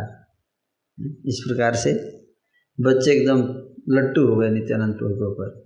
तो एक दिन प्रभु नित्यानंद श्री गदाधर दास के मंदिर में उन पर प्रीति करने के लिए आए। किसके मंदिर में? गदाधर दास जी मंदिर, मतलब उनका घर कहने का अर्थ है। घर के अंदर, घर का मंदिर, भक्तों के घर को मंदिर ही बोलते हैं, घर नहीं बोलते क्योंकि भक्तों का घर मंदिर होता है, उसमें भगवान का ही आश्रम है। तो नित्यानंद प्रभु एक दिन श्री गदाधर दास जी के मंदिर में आए। गदाधर दास महाशय गोपी भाव में अति परम आनंदित थे। वे गंगा जल का कलम कलश सिर पर लेकर निर्वधि पुकार रहे थे, कौन गोरस खरीदेगा, कौन गोरस खरीदेगा, कौन गोरस खरीदेगा। हैं, गोरस थी तो उसमें गंगा जल था, तो भाव गो था कि श्री गदाधर के मंदिर में परम लावण्य में श्री बाल गोपालों की मूर्तियाँ विराजमान थी। बाल गोपाल, छोटे छोटे गोपालों, गोपाल के बार बाल स्वरूप मनोहर बाल गोपालों की मूर्तियों को देखकर नित्यानंद ने प्रीति के साथ उन्हें वक्ष के ऊपर रख लिया, अपने सीने पर रख लिया। बाल गोपाल को ऐसे सीने पर रख लिया। अनंत के हृदय में पर श्री बाल गोपालों को देखकर सभी विशाल हरिध्वनि करने लगे। हुंकार पूर्वक नित्यानंद मल्ल राय गोपाल लीला में नृत्य करने लगे। माधवानंद घोष दान खंड का गान कर रहे थे। दान खंड मतलब जो दान लीला है, जो गोवर्धन में दान घाटी में लीला हुई थी, उसी लीला को गान करने लगे। माधव घोष, तीन भाई थे गायक, माधव घोष, वासुदेव घोष और गोविंद घोष। माधवानंद घोष उसमें दान खंड की लीला का गायन गाने लगे। सुनकर अवधूत सिंह नित्यानंद प्रभु परम संतुष्ट हुए। भाग्यवंत माधव की ऐसी कंठ ध्वनि थी कि सुनकर अवधूत मणि प्रेम में आविष्ट हो गए। इतना मधुर मधुर कंठ था उनके, प्रेम में आविष्ट हो गए। तो इसी तरह से सुकृतिमान श्री गदाधर दास को साथ लेकर प्रभु इस प्रकार से अपने प्रेम के आनंद में लीला कर रहे थे। गोपी भाव में स्थित गदाधर दास की बाहरी सुधबुध नहीं थी। वे निरवधि अपने आप को गोपी जैसा मानते थे। लेकिन गोपी जैसा मानते थे भाव में, लेकिन यानी कि गोपी का ड्रेस पहन के पुरुष होकर और साड़ी पहन के घूम रहे हैं, ऐसा नहीं करते थे। भाव उनका था ऐसा। वे सदैव गोपी के भाव में मग्न थे। वेश से कपटता नहीं दिखाया। स्पष्ट लिख रहे हैं यहाँ पे कि वेश नहीं, गोपियों का वेश नहीं धारण किया है ना। कुछ लोग इस बात को समझते नहीं है और गोपी वेश धारण कर लेते हैं ना, वो वो ठीक नहीं है। दान खंड लीला का कीर्तन सुनकर नित्यानंद राय जिस प्रकार से नृत्य कर रहे थे उसका वर्णन नहीं किया जा सकता। प्रेम भक्ति विकारों के जितने नाम हैं उन सब का प्रकाशन करते हुए प्रभु अनुपम नृत्य कर रहे थे। नृत्य गीत की भंगिमा बिजली जैसी चंचलता थी उसमें। उस अद्भुत भुज चालन की महिमा का क्या कहना। नृत्य का यहाँ वर्णन हो रहा है। नित्यानंद प्रभु नाचते थे तो कैसे लगते थे। नेत्रों की वह भंगिमा कितनी सुंदर थी। प्रेम भक्ति विकारेर जतया छे नाम सब प्रकाशिया नित्य करे अनुपाम बीतु तेरा प्राय नृत्या गतिर भंगीमा शिवा से अद्भुत भुजा चलनमहिमा शिवा से नयन भांगी कि सुंदर हास शिवा से अद्भुत सिर कंपना बिलास एकत्र करिया दुई चरण सुंदर किंबा जोड़े जोड़े लंप देन मनोहर यदि के चाहे न नित्यानंद प्रेम रसे के स्त्री पुरुष कृष्ण रसे भासे।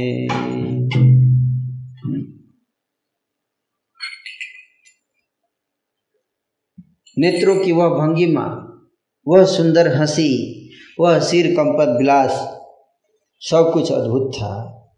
दोनों सुंदर चरणों को एकत्रित करके दोनों को जोड़कर प्रभु मनोहर छलांग लगा रहे थे। प्रेम रस में निमग्न नित्यानंद जिस दिशा की ओर देख लेते थे उस दिशा में स्थित सभी स्त्री पुरुष कृष्ण रस में बहने लगते थे। प्रभु ऐसी अच्छे कृपा दृष्टि प्रदान कर रहे थे कि परम आनंद में स्थित होने के कारण किसी को भी देह स्मृति नहीं रह गई थी। जोगिंद्र आदि मुनिगण जिस भक्ति की आकांक्षा किया करते हैं, नित्यानंद की कृपा से हर कोई उस भक्ति का आनंद ले रहा था। हाथी के समान व्यक्ति भी तीन दिन न खाने से चलने फिरने में असमर्थ हो जाता है, देह अति क्षीण हो जाती है, किंतु यहाँ एक बालक भी एक मास तक भोजन न करके भी सिंह के भांति व्यवहार कर रहा था। छोटा बच्चा एक महीने तक भोजन नहीं किया फिर भी शेर की तरह दहाड़ रहा है। नित्यानंद राय ऐसे शक्ति का प्रकाशन कर रहे थे, फिर भी चैतन्य की माया के कारण कोई समझ नहीं पा रहा था। इस प्रकार से कुछ दिनों तक प्रभु प्रेम आनंद के रस में गदाधर दास के मंदिर में पधारे। गदाधर दास के शरीर में बाहरी सद्बुद्धि नहीं थी, वे निरवधि सबको हरि बोल बोलवा रहे थे, हरि बोल हरि बोल हरि बोल। अब गदाधर दास की एक लीला सुनिए, ठीक है, बहुत अद्भुत लीला है, ध्यान से सुनिएगा सब। सुनना चाहते हैं? गदाधर दास नित्यानंदपुर के एक पार्षद हैं, उनका नाम था गदाधर दास। तो उस गांव में है? उस गांव में कौन सा गांव? पानीहाटी। उस गांव में परम दुर्दांत काजी रहा करता था। चांद काजी तो एक था, यहाँ भी एक काजी था। तो वह काजी जो है कीर्तन के प्रति बहुत द्वेष करता था, बहुत द्वेष करता था। कौन सा? एड़ियादह गांव में धर्म का अत्यंत विरोधी प्रबल पराक्रमशाली कोई एक काजी सदैव हरि संकीर्तन के प्रति विद्वेष किया करता था। एड़ियादह गांव का नाम बता रहे, तो उसी में गदाधर दास रहते थे।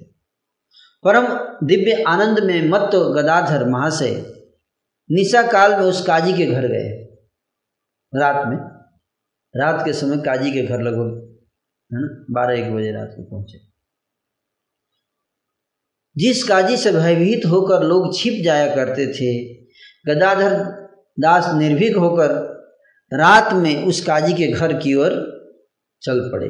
रात में निरवधि हरिध्वनि करते करते गदाधर काजी के भवन में घुस गए, उसके घर में घुस गए सीधे। काजी के सारे लोग बैठे बैठे केवल देख रहे थे, कोई कुछ कह नहीं पा रहा था, कोई रोक भी नहीं रहा था। उनका प्रभाव ऐसा था गदाधर दास का कि सब बैठे थे और कुछ चल नहीं पा रहे थे, कुछ एक्शन नहीं ले पा रहे थे। गदाधर ने कहा, अरे काजी कहाँ है,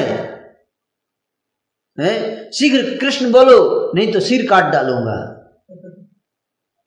गदाधर जैसे बोले, जल्दी से कृष्ण बोलो नहीं तो सिर काट डालूंगा। अग्नि जैसे क्रोधित होकर काजी बाहर आए। कौन है जो इतना बदतमीजी से बात कर रहा है, हैं? काजी बहुत भयंकर था। पर जैसे ही काजी बाहर आया और गदाधर दास को देखा, देखने मात्र से स्थिर हो गया। काजी ने कहा, गदाधर तुम यहाँ क्यों आए हो? गदाधर ने कहा, कुछ बातें करनी है आपसे। श्री चैतन्य और नित्यानंद प्रभु ने अवतरित होकर जगत के मुख से हरिनाम का उच्चारण करवाया है। केवल तुम ही हरिनाम से वंचित रह गए हो, तुम्हारे पास तुमसे हरिनाम का उच्चारण कराने के लिए आया हूँ। काजी को बोलेगी तुमको मैं चाहता हूँ कि हरिनाम दो, हरे कृष्ण हरे कृष्ण कृष्ण कृष्ण हरे हरे, हरे राम हरे राम राम राम हरे हरे, मैं सभी पापों से तुम्हारा उद्धार कर दूंगा। यद्यपि काजी महामत्सर स्वभाव का था, फिर भी काजी स्तंभित रह गया, कुछ बोला नहीं। हंसकर काजी ने कहा, सुनो गदाधर दास, कल मैं हरि बोलूँगा, आज घर चले जाओ। बोला, कल मैं बोलूँगा हरि, आज घर चले जाओ। बोले, अब तो बोल दिया। बोला कि कल बोलूँगा हरि, तो जब बोला कि बोलूँगा हरि तो हरि बोल दिया ना।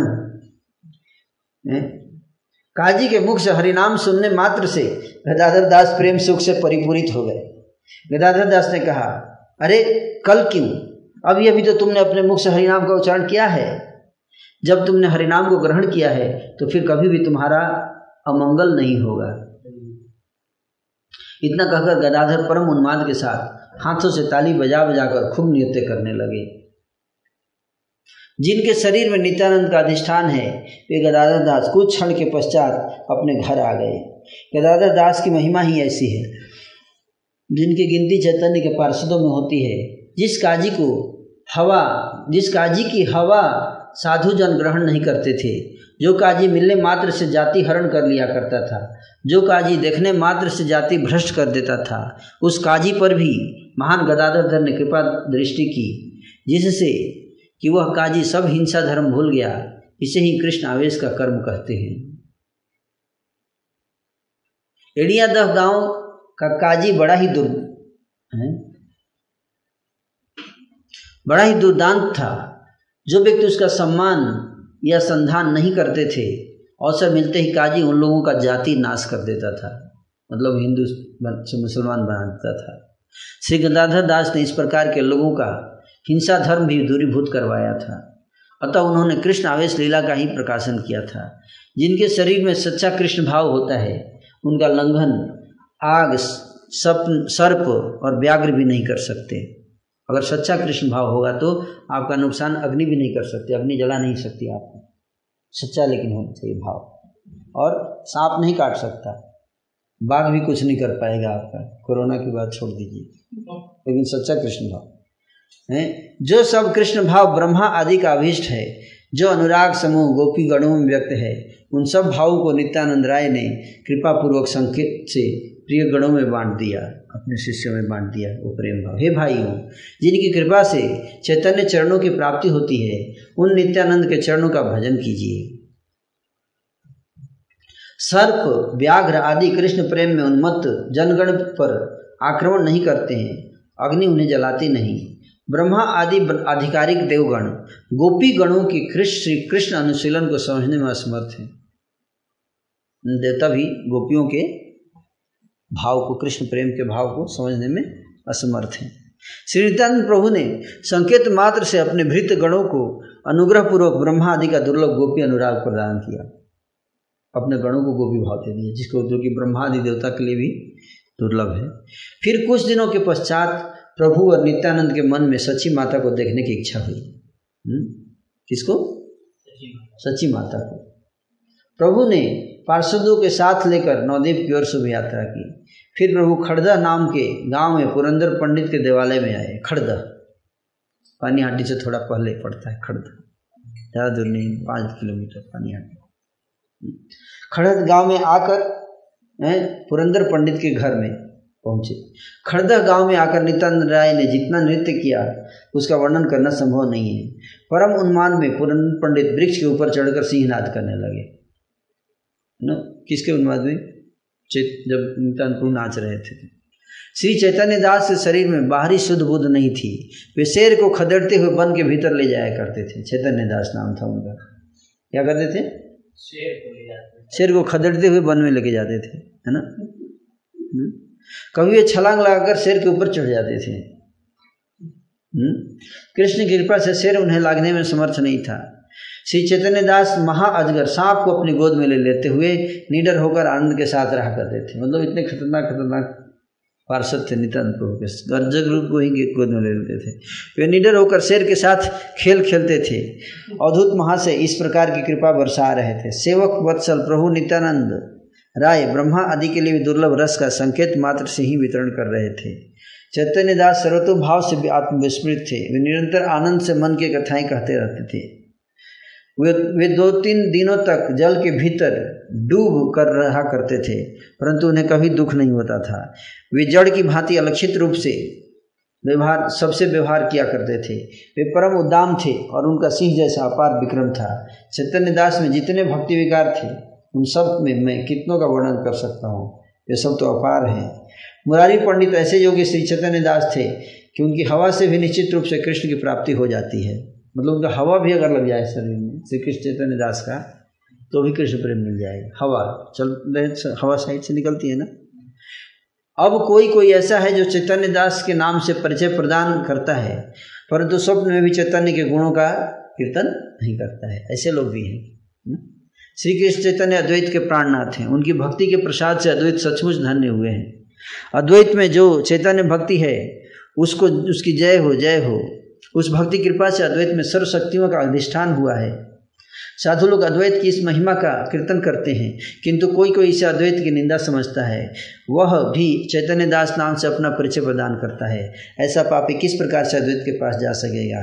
इस पापी को जो अद्वैत का जन कहता है वह कभी भी अद्वैत के हृदय को नहीं जानता है। राक्षस को जैसे पुण्यजन नाम से जाना जाता है, वह सब चैतन्य दासगण भी वैसे ही हैं। तो इस प्रकार से खड़द में कुछ दिन रहकर नित्यानंद सर्वगण सहित सप्तग्राम में पधारे। खड़द से सप्तग्राम, ये भी कलकत्ता के बगल में ही है। उस सप्तग्राम में सप्त ऋषियों का स्थान वर्तमान है। जगत में वह स्थान त्रिवेणी घाट नाम से वर्धित है। उस घाट गंगा घाट पर पूर्व में सप्त ऋषिगण ने तपस्या करके गोविंद के चरणों को प्राप्त किया था। उस स्थान पर तीन देवियों का एकत्र मिलन हुआ है। वहाँ वहाँ जाह्नवी, यमुना और सरस्वती का संगम है। त्रिवेणी घाट जिनके दर्शन से सभी पापों का नाश होता है, संपूर्ण भुवन में प्रसिद्ध है। नित्यानंद प्रभु ने सबको हाथ लेकर परम आनंद के साथ उस घाट पर स्नान किया। त्रिवेणी के घाट घाट पर स्थित महाभाग्यवंत उधरण दत्त का मंदिर में प्रभु पहुँचे। उसके बाद वहाँ से त्रिवेणी से महाउधरण दत्त मंदिर पहुँचे। उधरण दत्त ने निष्कपट भाव से काम काय मनोवाक्य सहित नित्यानंद चरणों की सेवा की। जिन्हें नित्यानंद स्वरूप की सेवा करने का अधिकार प्राप्त हुआ है, उन उधरण दत्त के भाग्य के बारे में क्या कहना। जन्म जन्मांतर में नित्यानंद स्वरूप उनके ईश्वर हैं। जन्म जन्म में उदाहर उदाहरण उदाहरण भी उनके किंकर हैं। इस प्रकार से जितने भी वाणिक कुल थे सब उदाहरण दत्त ठाकुर के कारण पवित्र हो गए। वाणिक मतलब व्यापारी लोग, इसमें कोई संदेह नहीं। वाणिक गणों जनों का उद्धार करने के लिए नित्यानंद का अवतार हुआ है। नित्यानंद प्रभु ने वाणिक जनों को प्रेम भक्ति का अधिकार प्रदान किया। तो यहीं पर हम आज विराम देंगे कथा को।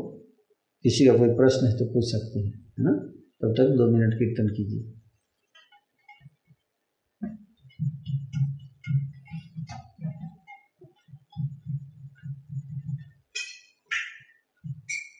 हरे कृष्णा हरे कृष्णा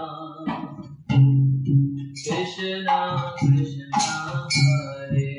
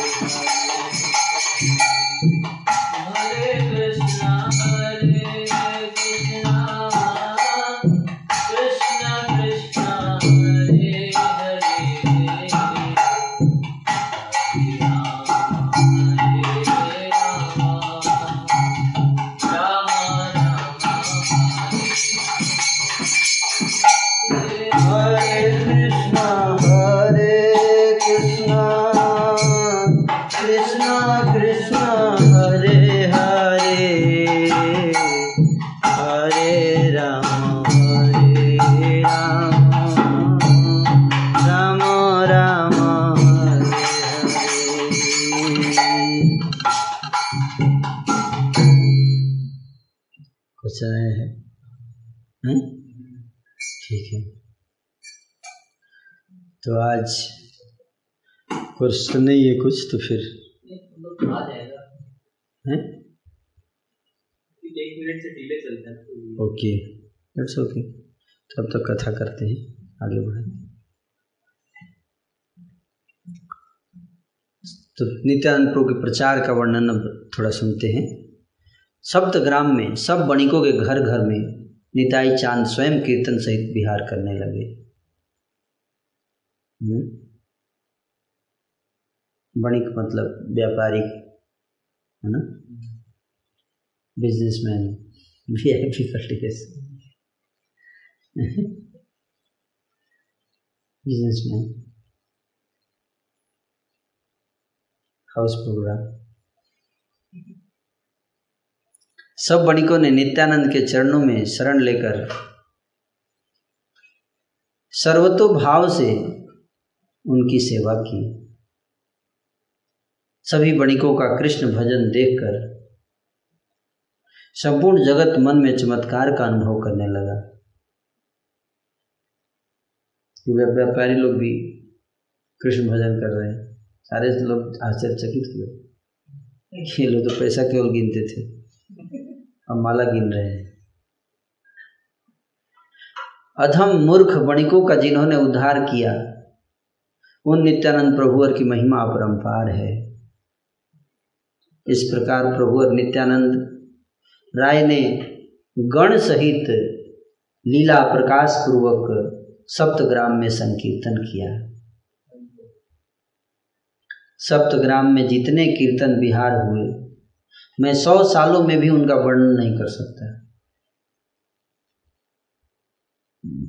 पूर्व में नदिया नगर में जैसा सुख हुआ, मतलब पहले जो नदिया नगर, जो मायापुर नवदीप में जो कीर्तन का आनंद हुआ, सप्तग्राम में भी वैसा ही सुख हुआ।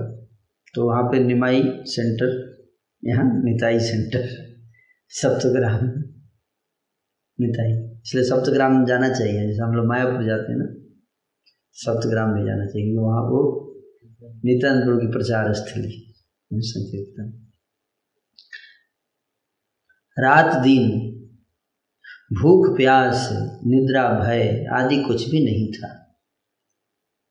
चारों ओर का परिवेश हरि संकीर्तनमय हो उठा। प्रत्येक घर में, प्रत्येक नगर और चत्वर में नित्यानंद प्रभुवर ने कीर्तन सहित विहार किया। नित्यानंद स्वरूप का आवेश देखकर जगत में ऐसा कोई नहीं था जो विह्वल ना हुआ हो। सप्तग्राम आप लोग नहीं गए ना, इससे पहले कि सांस रुक जाए एक बार हो आना चाहिए सप्तग्राम, है ना। खड़द, खड़द में ही नित्यानंद प्रभु का घर है। यहाँ नित्यानंद प्रभु विवाह उपरांत निवास किए। दूसरों का क्या कहना, यहाँ तक कि जो विष्णुद्रोही यवन थे, विष्णुद्रोही यवन यवन उन्होंने भी उनके चरणों में शरण ले लिया। जान पर उन्होंने प्रचार किया यवनों को।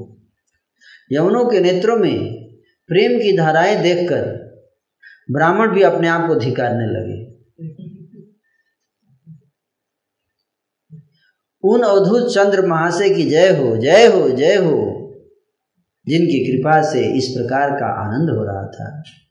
इस प्रकार से सप्तग्राम में आम्बुया नाम के स्थान में नित्यानंद स्वरूप ने कौतुक के साथ विहार किया। फिर कुछ दिनों के पश्चात प्रभु शांतिपुर में प्रिय विग्रह आचार्य गोसाई के घर आए। नित्यानंद का श्रीमुख देखकर अद्वैत यह नहीं जान पाए कि कौन से सुख का उदय हुआ है। सप्तग्राम से शांतिपुर पहुंचे नित्यानंद प्रभु अद्वैत आचार्य जी के घर पर। अद्वैत आचार्य हरि कहकर हुंकार करने लगे और उन्होंने प्रदक्षिणा पूर्वक नित्यानंद को अनेक दंडोत प्रणाम निवेदन किए। नित्यानंद स्वरूप ने अद्वैत को गोद में लेकर उनका अंग प्रेम आनंद जल से सिंचित कर दिया। दोनों एक दूसरे को देखकर बड़े विवश हो गए और दोनों में अनंत अनिर्वचनीय रसों का आविर्भाव होने लगा। दोनों एक दूसरे को पकड़कर आंगन में लोटपोट होने लगे और दोनों एक दूसरे के चरणों को पकड़ने की कोशिश करने लगे। दोनों एक दूसरे के चरण पकड़ रहे हैं, लेकिन कोई एक दूसरे को पकड़ने नहीं दे रहा है। दोनों करोड़ों से सिंहों से भी बढ़कर सिंहनाद करने लगे। दोनों प्रभुओं का उन्माद भाव समाप्त नहीं हो रहा था। फिर कुछ क्षणों के पश्चात दोनों महाधीर प्रभु स्थिर होकर एक स्थान पर बैठ गए। हाथ जोड़कर महामती अद्वैत आनंद के साथ नित्यानंद के प्रति स्तुति करने लगे।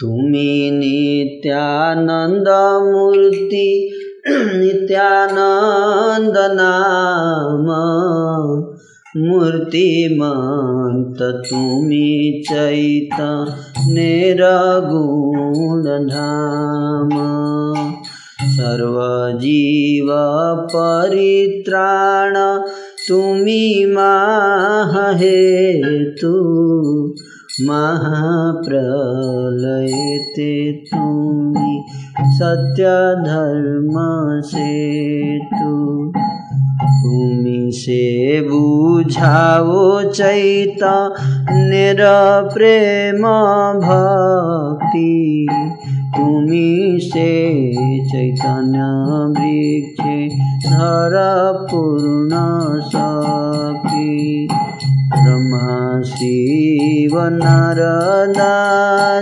भक्त नाम जात तुमी से परम श्रेष्ठ सबकार विष्णु भक्ति सबे पाए न तो मसाने तथापि अभिमान नाय स्पर्शे तुम्हाते पतित पावन तुमी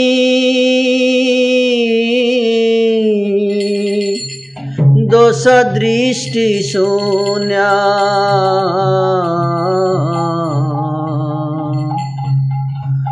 पतित पावन तुमी दोष दृष्टि शून्य तुम्हारा से जाने अच्छे बहु पुण्य सर्वज्ञमय ए विग्रह तुम्हारा अविद्या बंधन खंडे स्मरणे निहारा यदि तुम प्रकाश न कर अपना रे बेकार शक्ति आचे जानीते तुम्हारे अकरोध परमानंद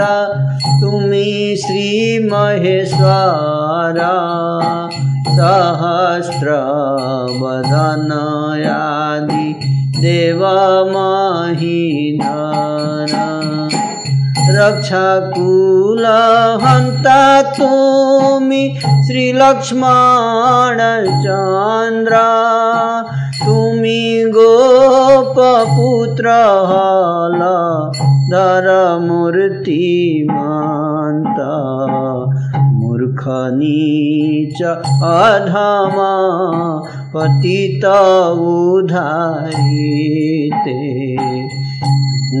अवतीर्णाई अच्छे पृथ्वी ते जे भक्ति वांछाए जोगे स्वर मुनि गाने तो माहते ताहा पाई बेके ये ते जाने कहिते अद्वैत नित्यानंद महिमा आनंदे आवे से पासरी ले नाया पाना।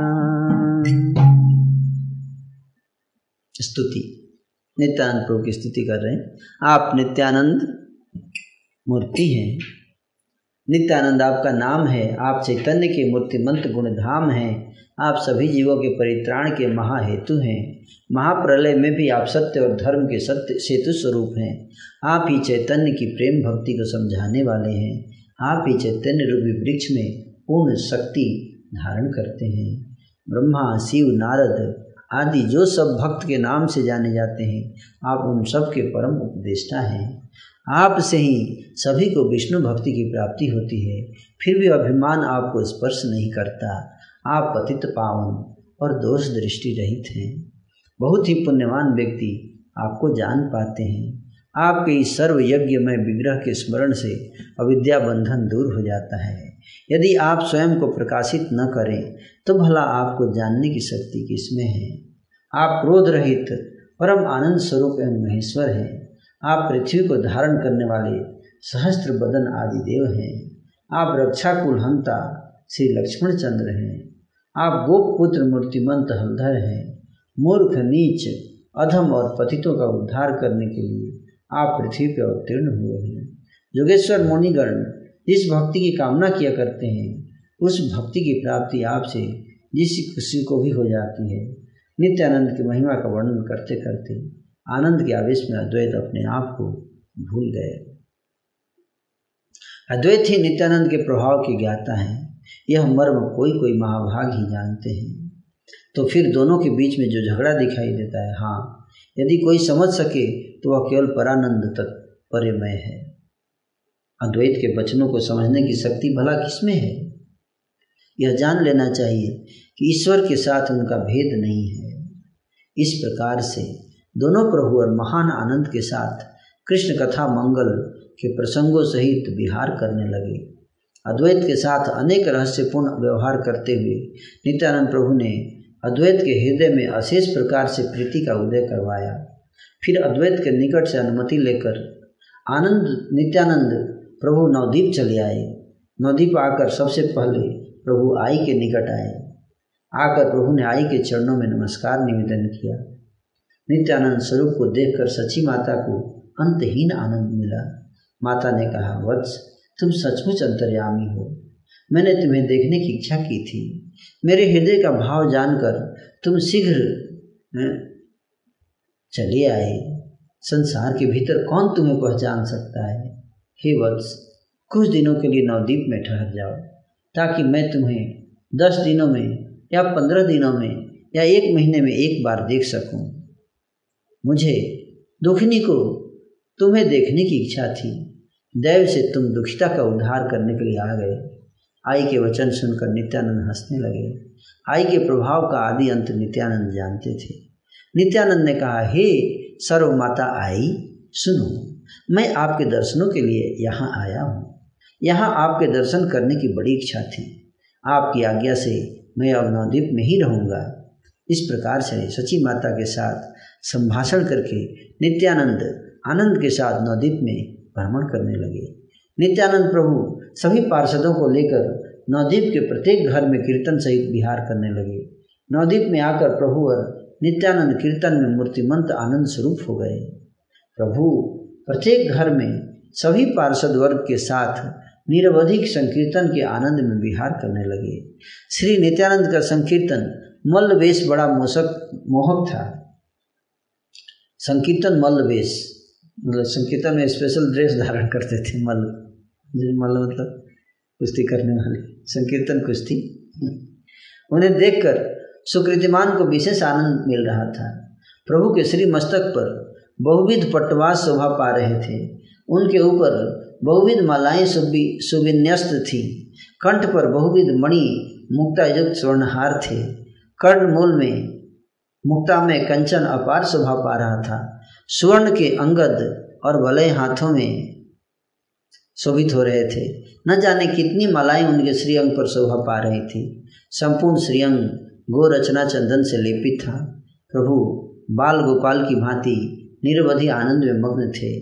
लीला में प्रभु क्या ही अपूर्व लौहदंड धारण किए हुए थे। उनकी दसों अंगुलियां स्वर्ण की मुद्रिकाओं से भरी हुई थी। शुक्ल नील पीत वर्ण के बहुविध पट्टवासों से प्रभु सुसज्जित थे। परिधान का विलास परम विचित्र था। बेत्र बंसी पाचनी कटी तट पर शोभा पा रहे थे। जिनके दर्शन को जिनके ध्यान को जगत का मन लुभाया रहता है। रजत नुपुर मल्ल प्रभु के श्री चरणों में शोभा पा रहे थे। गजेंद्र की भांति गमन करते समय जिनकी परम मधुर ध्वनि सुनाई दे रही थी, प्रभु और नित्यानंद जिस दिशा की ओर देख लेते थे उसी दिशा में मूर्तिमान कृष्ण रस का विभाव हो जाता था। इस प्रकार से नित्यानंद परम कौतुक के साथ चैतन्य की जन्मभूमि नवदीप में लीला कर रहे थे। राजधानी मथुरा की भांति नवदीप का स्थान था। नवदीप में कितने प्रकार के लोग रहा करते थे इसके अंत का पता नहीं। वहाँ ऐसे अनेक सज्जन थे जिन्हें देखकर पापी सर्व महापापों से मुक्त हो जाया करते थे और बहुत से दुर्जन भी थे जिनकी छाया के स्पर्श से सारे धर्म नष्ट हो जाता था। वे सब दुर्जन भी नित्यानंद प्रभु की कृपा से अतिशय निष्कपट भाव का अवलंबन करते हुए कृष्ण पथ के पथिक बन गए। स्वयं चैतन्य ने बहुतों का उद्धार किया और नित्यानंद के द्वारा त्रिभुवन का उद्धार करवाया। चोर डाकू अधम पतित नाम से जो जाने जाते थे उन सभी का नित्यानंद ने नाना प्रकार से उद्धार किया। चोर और डाकू भी उनका भी उद्धार किया। चोर डाकुओं का इन प्रभु ने जिस प्रकार से परित्राण किया, नित्यानंद प्रभु के उन आख्यानों को सुनिए सुनिए। अब बताएंगे कि कैसे चोर और डाकुओं का उद्धार किया, ये बताएंगे आगे, है ना। तो यहीं पे विराम देता हूँ और प्रश्न आए हैं उसमें कल बताएंगे कि कैसे नित्यानंद प्रभु चोर डाकुओं का उद्धार किया। आप सुनना चाहते हैं तो जरूर कल आइएगा। ओके, हरे कृष्ण।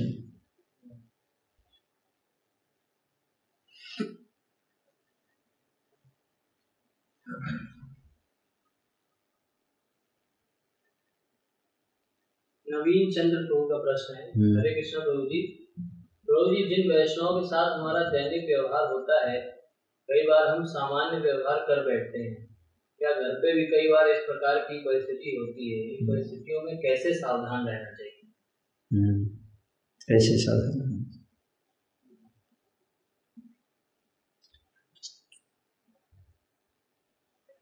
इसलिए ये अभ्यास के द्वारा, है ना, जितना हम श्रवण कीर्तन करेंगे और उसको चिंतन करना चाहिए। वैष्णव जो हैं उनको हमें उनकी महिमा को स्मरण करना चाहिए। वैष्णव की कितने महिमा है। परिवार के सदस्य अगर वैष्णव हैं तो उनको माला करते हैं, भक्ति में, तो उनको वैष्णव दृष्टि से देखना चाहिए। और उससे भी बढ़िया ग्लोरिफिकेशन डायरी बना सकते हैं। ग्लोरिफिकेशन डायरी, ग्रैटिट्यूड जर्नल, जिसमें एक डायरी ले लीजिए। इसमें जो जो व्यक्ति आपके लाइफ में है उनके अच्छे गुणों को लिखिए। एक पेज, एक एक पेज उनके लिए डेडिकेट कीजिए उस डायरी का। एक एक या दो दो या तीन तीन, जितना भी आपके ऊपर है, और उनके अच्छे गुण लिखिए। और ग्रैटिट्यूड जर्नल भी एक एक पेज, जिसके उन्होंने आपके लिए कभी कुछ लाइफ में किया है, जो भी कुछ किया, उसे एक गिलास पानी दिया हो, उसको लिखना चाहिए, याद करना चाहिए, ग्रेटिट्यूड। तो इस प्रकार से दो चीज़, ग्लोरिफिकेशन, अच्छे गुण उनके, दूसरा जो आपके लिए उन्होंने कुछ अच्छा किया उसको याद रखना। ये दो चीज़ अगर आप करेंगे, और तीसरा उनकी सेवा, तीन चीज़, सर्विस, ग्लोरिफिकेशन एंड ग्रेटिट्यूड, तीन चीज करने से आप अच्छा, you get along well with the people around. Next,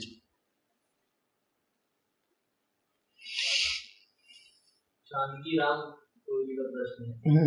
Hare Krishna ji, धर्म प्रणाम। We are explaining to someone and मतलब उसके काम पर झुक नहीं रहेगा।